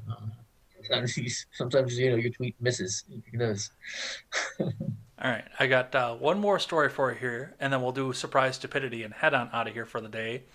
And this is one that I actually avoided talking about on Contemporary because I'm very, very pro private company, and I didn't think it really mattered all that much. I thought it was legitimately pretty fucking stupid, and we didn't have to go talk about it. But then they made it a big thing, and now we do have to talk about it.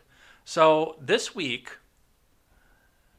the Seuss Foundation, which they were already planning on doing this, decided that they needed to stop publishing these six books.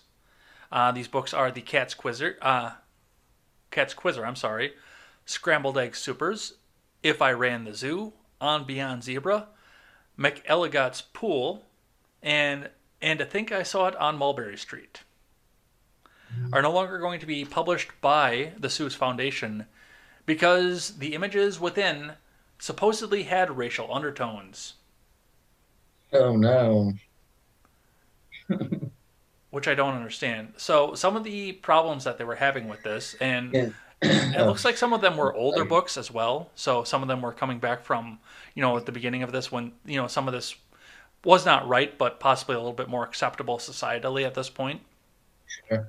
Were gross caricatures of black skin characters who looked uh, very ape like. And most notably, a picture in Mulberry Street, which I remember, of a Chinese man who eats with sticks. Yeah, that never happens, huh? Yeah. they never do that. So these are all being taken away now from uh, uh, from publication, which was all well That's and good. That's like getting a. Yeah, I was gonna say that's like getting angry uh, when someone depicts a Sikh with a turban on his head. It's like what? like, like what? What do you mean? like, I don't know. Uh, anyway, I'll actually be completely honest with you. I only know what, or at the beginning of this, when all this happened, I only knew what two of these books were. yeah. I hadn't uh, heard of the other four. Right, I've only ever seen. Uh, so I saw this on Mulberry Street, or saw that on Mulberry Street, whatever it is, and uh, if I ran the zoo, those are the only two I knew of. I owned Mulberry Street when I was a kid. I did, we did not own If I Ran the Zoo, but I do remember seeing it in the library. Mm. Um, but the point about this that I made on our on our show on Friday, uh, uh, is that one, these six books are not their like big earners. These are not big money making books for them. So them cutting it means that they don't have to produce it anymore. Means that they don't have to, you know, they're not wasting money producing these books anymore, and they get the virtue signal at the same time. So it's a win-win for them. You know, they're going to sell those other books, and uh, you know, they get to cut costs Mhm. and look good. Uh, yeah, that's about it. Uh, that and like they were cutting them anyway. There wasn't any kind of outrage, as far as I know. Like they were just cutting them and then came out with like, "Hey, look, these are these books that we've been selling for decades. You know, uh, have some racist stuff in them. So now we're getting rid of them. We're gonna do better." Like and no one was like, you know, oh, okay, yeah, uh, sure. Like that was it. No one was complaining. No one was outraged. It's just stupid marketing ploy. Well, that was all well and good, and that was fine, and we didn't have to think a lot about what was going on there, except for over the weekend, eBay decided that they were going to weigh in on this. So there were people out there that, Yeah. you know, once you start banning something, it's a Streisand effect, and everybody wants to go out and buy it. I think we Yep. all understand what the Streisand effect is at this point. And then eBay stepped in and said, well, these aren't being published by Dr. Seuss Foundation anymore, and you are no longer allowed to sell them on our site. And some of these books were going for like tens of thousands of dollars, when this happened here. Just to read from Fortune here, it's about to get even harder to find one of the six Dr. Seuss books that the writer's estate has pulled from the publication. eBay says it will not allow the resale of the books on its marketplace. The online auction site is delisting attempts to sell the books, according to the Wall Street Journal. As of Friday morning, it had not come close to expunging them, however. The books, which were, uh, contain racist imagery, now fall under eBay's offensive material policy, a move that is bound to increase concerns among some conservatives who have decried the state, uh, state's decision. Some have floated a narrative that the books were banned. Well, if eBay can't sell them anymore, I don't, I don't know what else to call that because it sure as hell sounds to me like they're banned. Yeah, which is, I mean, th- this is why people right will call it like a digital book burning, Mhm. right? I mean, yeah, obviously it's not you're not physically burning books, but they're not available to people. You might as well be. Yeah, You might as well be burning them. Same effect. And I mean, to my life, I always thought that if I wanted something off the black market, it was either going to be a gun or something illicit that I was going to put in my body. I never thought for a second that I was going to be going to the black market to get a fucking Dr. Seuss book. Right. But here we are. Clown world. Here, Such an apt description. here we are. Jesus Christ. Yeah. Oh, that's so sad. Why? Why do we live in this world, Ed? Well, and that's that's just what people have been bringing up too. Because I mean, you go- scroll down further in the article, and they talk about the fact that eBay, you can still go out and buy Mein Kampf, Yeah, yeah, yeah. which You I can buy. Only that, you can buy a first edition from 1941. you know, Mhm. uh, of, yeah, if you buy the first edition, Mein Kampf. uh, Fortune goes on to say also. Uh, which, by the way, I don't know if you know, tiny bit anti-Semitic. Oh, sorry, I, I lagged. So, Um, no, I don't know that because I've actually not read it. yeah, it is teensy, teensy, itsy bit anti-Semitic, just, just a little bit.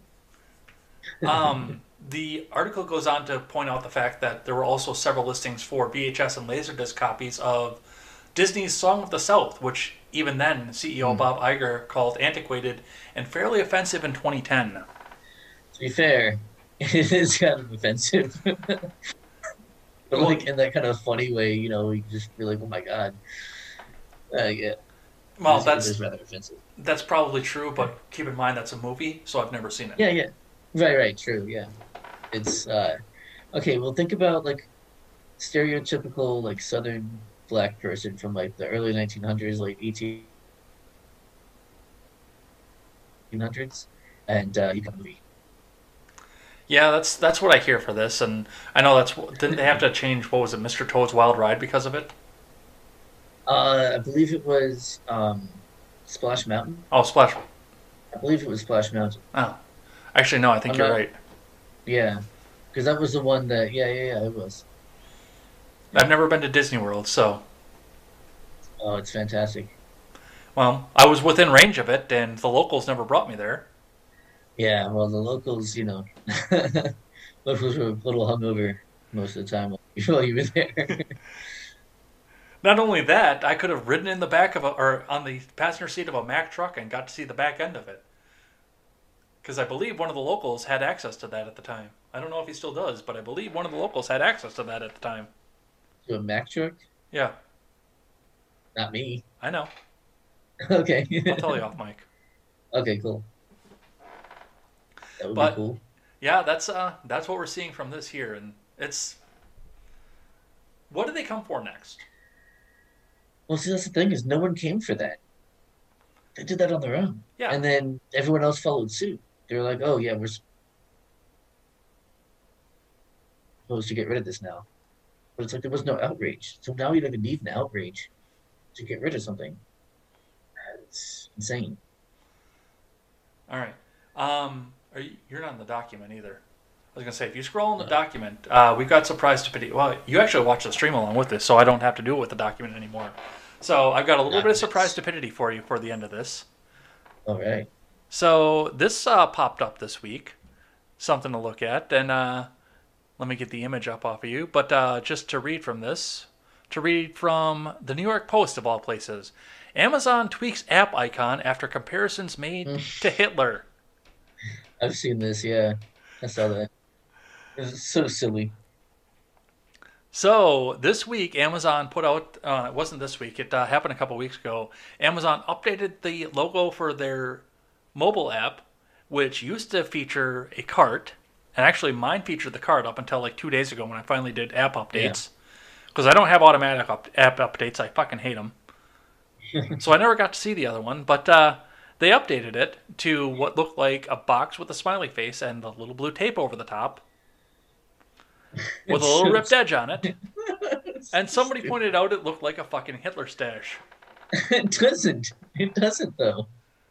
Apparently, to Like- somebody it did. Well, like, I guess that's what happens. Yeah, when you're looking for imagery everywhere, you're gonna find it wherever you want. I mean, it's the same people who find, uh, you know, uh, Illuminati symbols everywhere or Freemason symbols everywhere. You know what I mean? It's like if you're gonna if you're looking for it, you're gonna find it. Yeah, I don't do much with uh, Freemasons. I all my Masons are expensive. Yeah. Never met a Freemason. Any kind of one wanted to build? Yeah. Expensive as hell. Yeah, they yeah all stonework. Stonework, big money. Plus, you Oh, know, yeah. you got to spend at least a dollar on a Mason. That's right. Yeah. They're not free, otherwise they're not quality. That's true. I don't know how long that's been sitting on my desk. Just to make that joke. I've just been waiting to make that joke. Um, but yeah, that's uh, that's what they did here. So just a little brief one from the New York Post. Amazon has changed its new smartphone app logo after critics said the earlier incarnation was a dead ringer for Adolf Hitler. The e-commerce giant introduced the new icon in January to replace the symbol of a shopping cart with one that featured a brown box with a jagged piece of blue tape above the company's iconic smile-shaped arrow. But sharp-eyed users noticed the tape disturbingly recalled the Fuhrer's toothbrush mustache. It's not just rip scotch tape, it's Oh, rip scotch tape that has a similar shape, right on top of a smiling mouth. It looks like one happy little cardboard Adolf to me, one person said on Twitter. So hang on, because if we're gonna do it that way, the the difference between the mustache, the blue tape part, and the mouth is huge. Like the proportions are way different than it would be on your actual lip right here. Yeah? So no, you're wrong. No, sorry, no, not that. You're just reading into it. Stop. Which Stop. that's what they do. Oh. All right, Jon, that's what I have for a show here. Let's see what uh, these guys have to say, and then uh, we'll head on out of here for the night, and we'll get you out and prep for uh, your other show coming up here. yeah, Uh, yeah, for sure. It's like it's a little bit quieter tonight than it usually is because we don't have Elaine's audience in with us, but we'll see what we have here. Um, Chilaga says at least Quest is honest. I'm not sure what he's talking about on that, but uh, yeah, he's on out of here. Um, Ron Helton says bang bang with Fang Bang, and that Al Green is a clown. Yeah. I think Ron Helton's the only one that's still hanging out here. Looks like it. also, it looks like we might have lost one of our platforms here. I just want to quick, do a quick troubleshoot here. No, they're all up, showing as running, so maybe we just lost the chat from one of them. You want to, uh, oh, All right, anyway, we got to finish up here. Um, 70s, 80s were a blast. Olbermann is a loon. I never met a Sikh in the military without a turban. They trained with them on. that's racist, Ron. To even suggest that a Sikh might wear a turban is racist. Uh, Ron says Evil Bay. Evil Bay is what Derek from Vice Grip Garage calls them. Now I know why. Um, the board that claims to be protecting the works of Dr. Seuss should be fired. And then he points out something very, very interesting towards the end of this. He says, "A brown Mhm. Adolf Hitler, fecking idiots." Because Yeah. Brown didn't really fly in Germany at the time. I wasn't a fan. I don't know if you guys knew. Was not a fan. Real knucklehead, that guy. Uh, Spartan says Hitler Prime, and Ron Helton will finish off the show. Says, I wanted to be a part of the chat, so I did not log into Trovo tonight, running late. And that is going to be it for the night. All right. Let's uh, play some music and head on out of here. I think I got something we can play at the end of this. What do you think? Let's listen to this. All right, so we are going to head on out of here for the night. Thanks everybody who came and hung out with us and kept us up with the news and kept us up in the chat as well. I was joined tonight by Jon from the Generational Gap. Make sure you go out and check out his channel afterwards. We'll be heading over there to watch uh, Filling the Gap and see some funny videos to come and uh, hold things out. And why don't you tell us where else they can find you? Yes, you can find us on Twitter at the Gen Gap P. Uh, you can find uh, we have a Discord server. Um, the link will be in any of our like videos from the past two years or so, year or so and a half. Um, and uh, yeah, that's pretty much pretty much all the places you can find us. We're on Guilded as well, uh, the Freedom Scoop server over on Guilded. So if you prefer that with Discord, or if you like both of them, uh, head over there as well. I'm sure Ed has a that in his description. It is in the description, yep. Yep, there you go. So you can find us over there as well. And uh, I think that's it.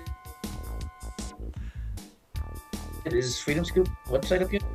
Not yet, that's still going, but uh, we'll cover that in just a second. Okay. So, thank you everybody who came and hung out with us. We stream live to DLive, YouTube, Twitch, Periscope, and Facebook. And also, if you're just catching up now or you want to catch up the entire show, you can find us on demand over on YouTube and over on BitChute.com. Links are in the description. You can go and hang out over there, leave a comment, leave a like if you see them over there.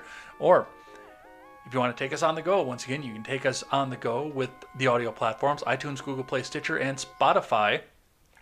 If you're over on iTunes, leave us that five star rating and a good review. That helps us move up the charts. It helps us overcome Apple's algorithms. And hey, just as mentioned before, head on over and bookmark the Freedom Scoop Media Group. And while you're there, go check out my friends, The Generational Gap, The Daily Ignoramus, The Breakdown with Burke and Hoff, The R Rated Conservative, and The Freckles and Brit Show. Go check them out. And once we get back up and running, you can pick up some of our swag and help us support great creators. And I will be back here tomorrow morning for more contemporary 7:45 a.m. Central Time. Jon will be over on Filling the Gap at 8:30 p.m. Central Time, so you can go check them out as well. And lastly, never take the words of bloggers, podcasters, or journalists as gospel. Find all the facts and draw your own conclusions. Jon, lead them out. Uh, yeah, we'll see you guys uh, over on the Generational Gap, I guess, in about an hour. Take care. Yep, see you guys.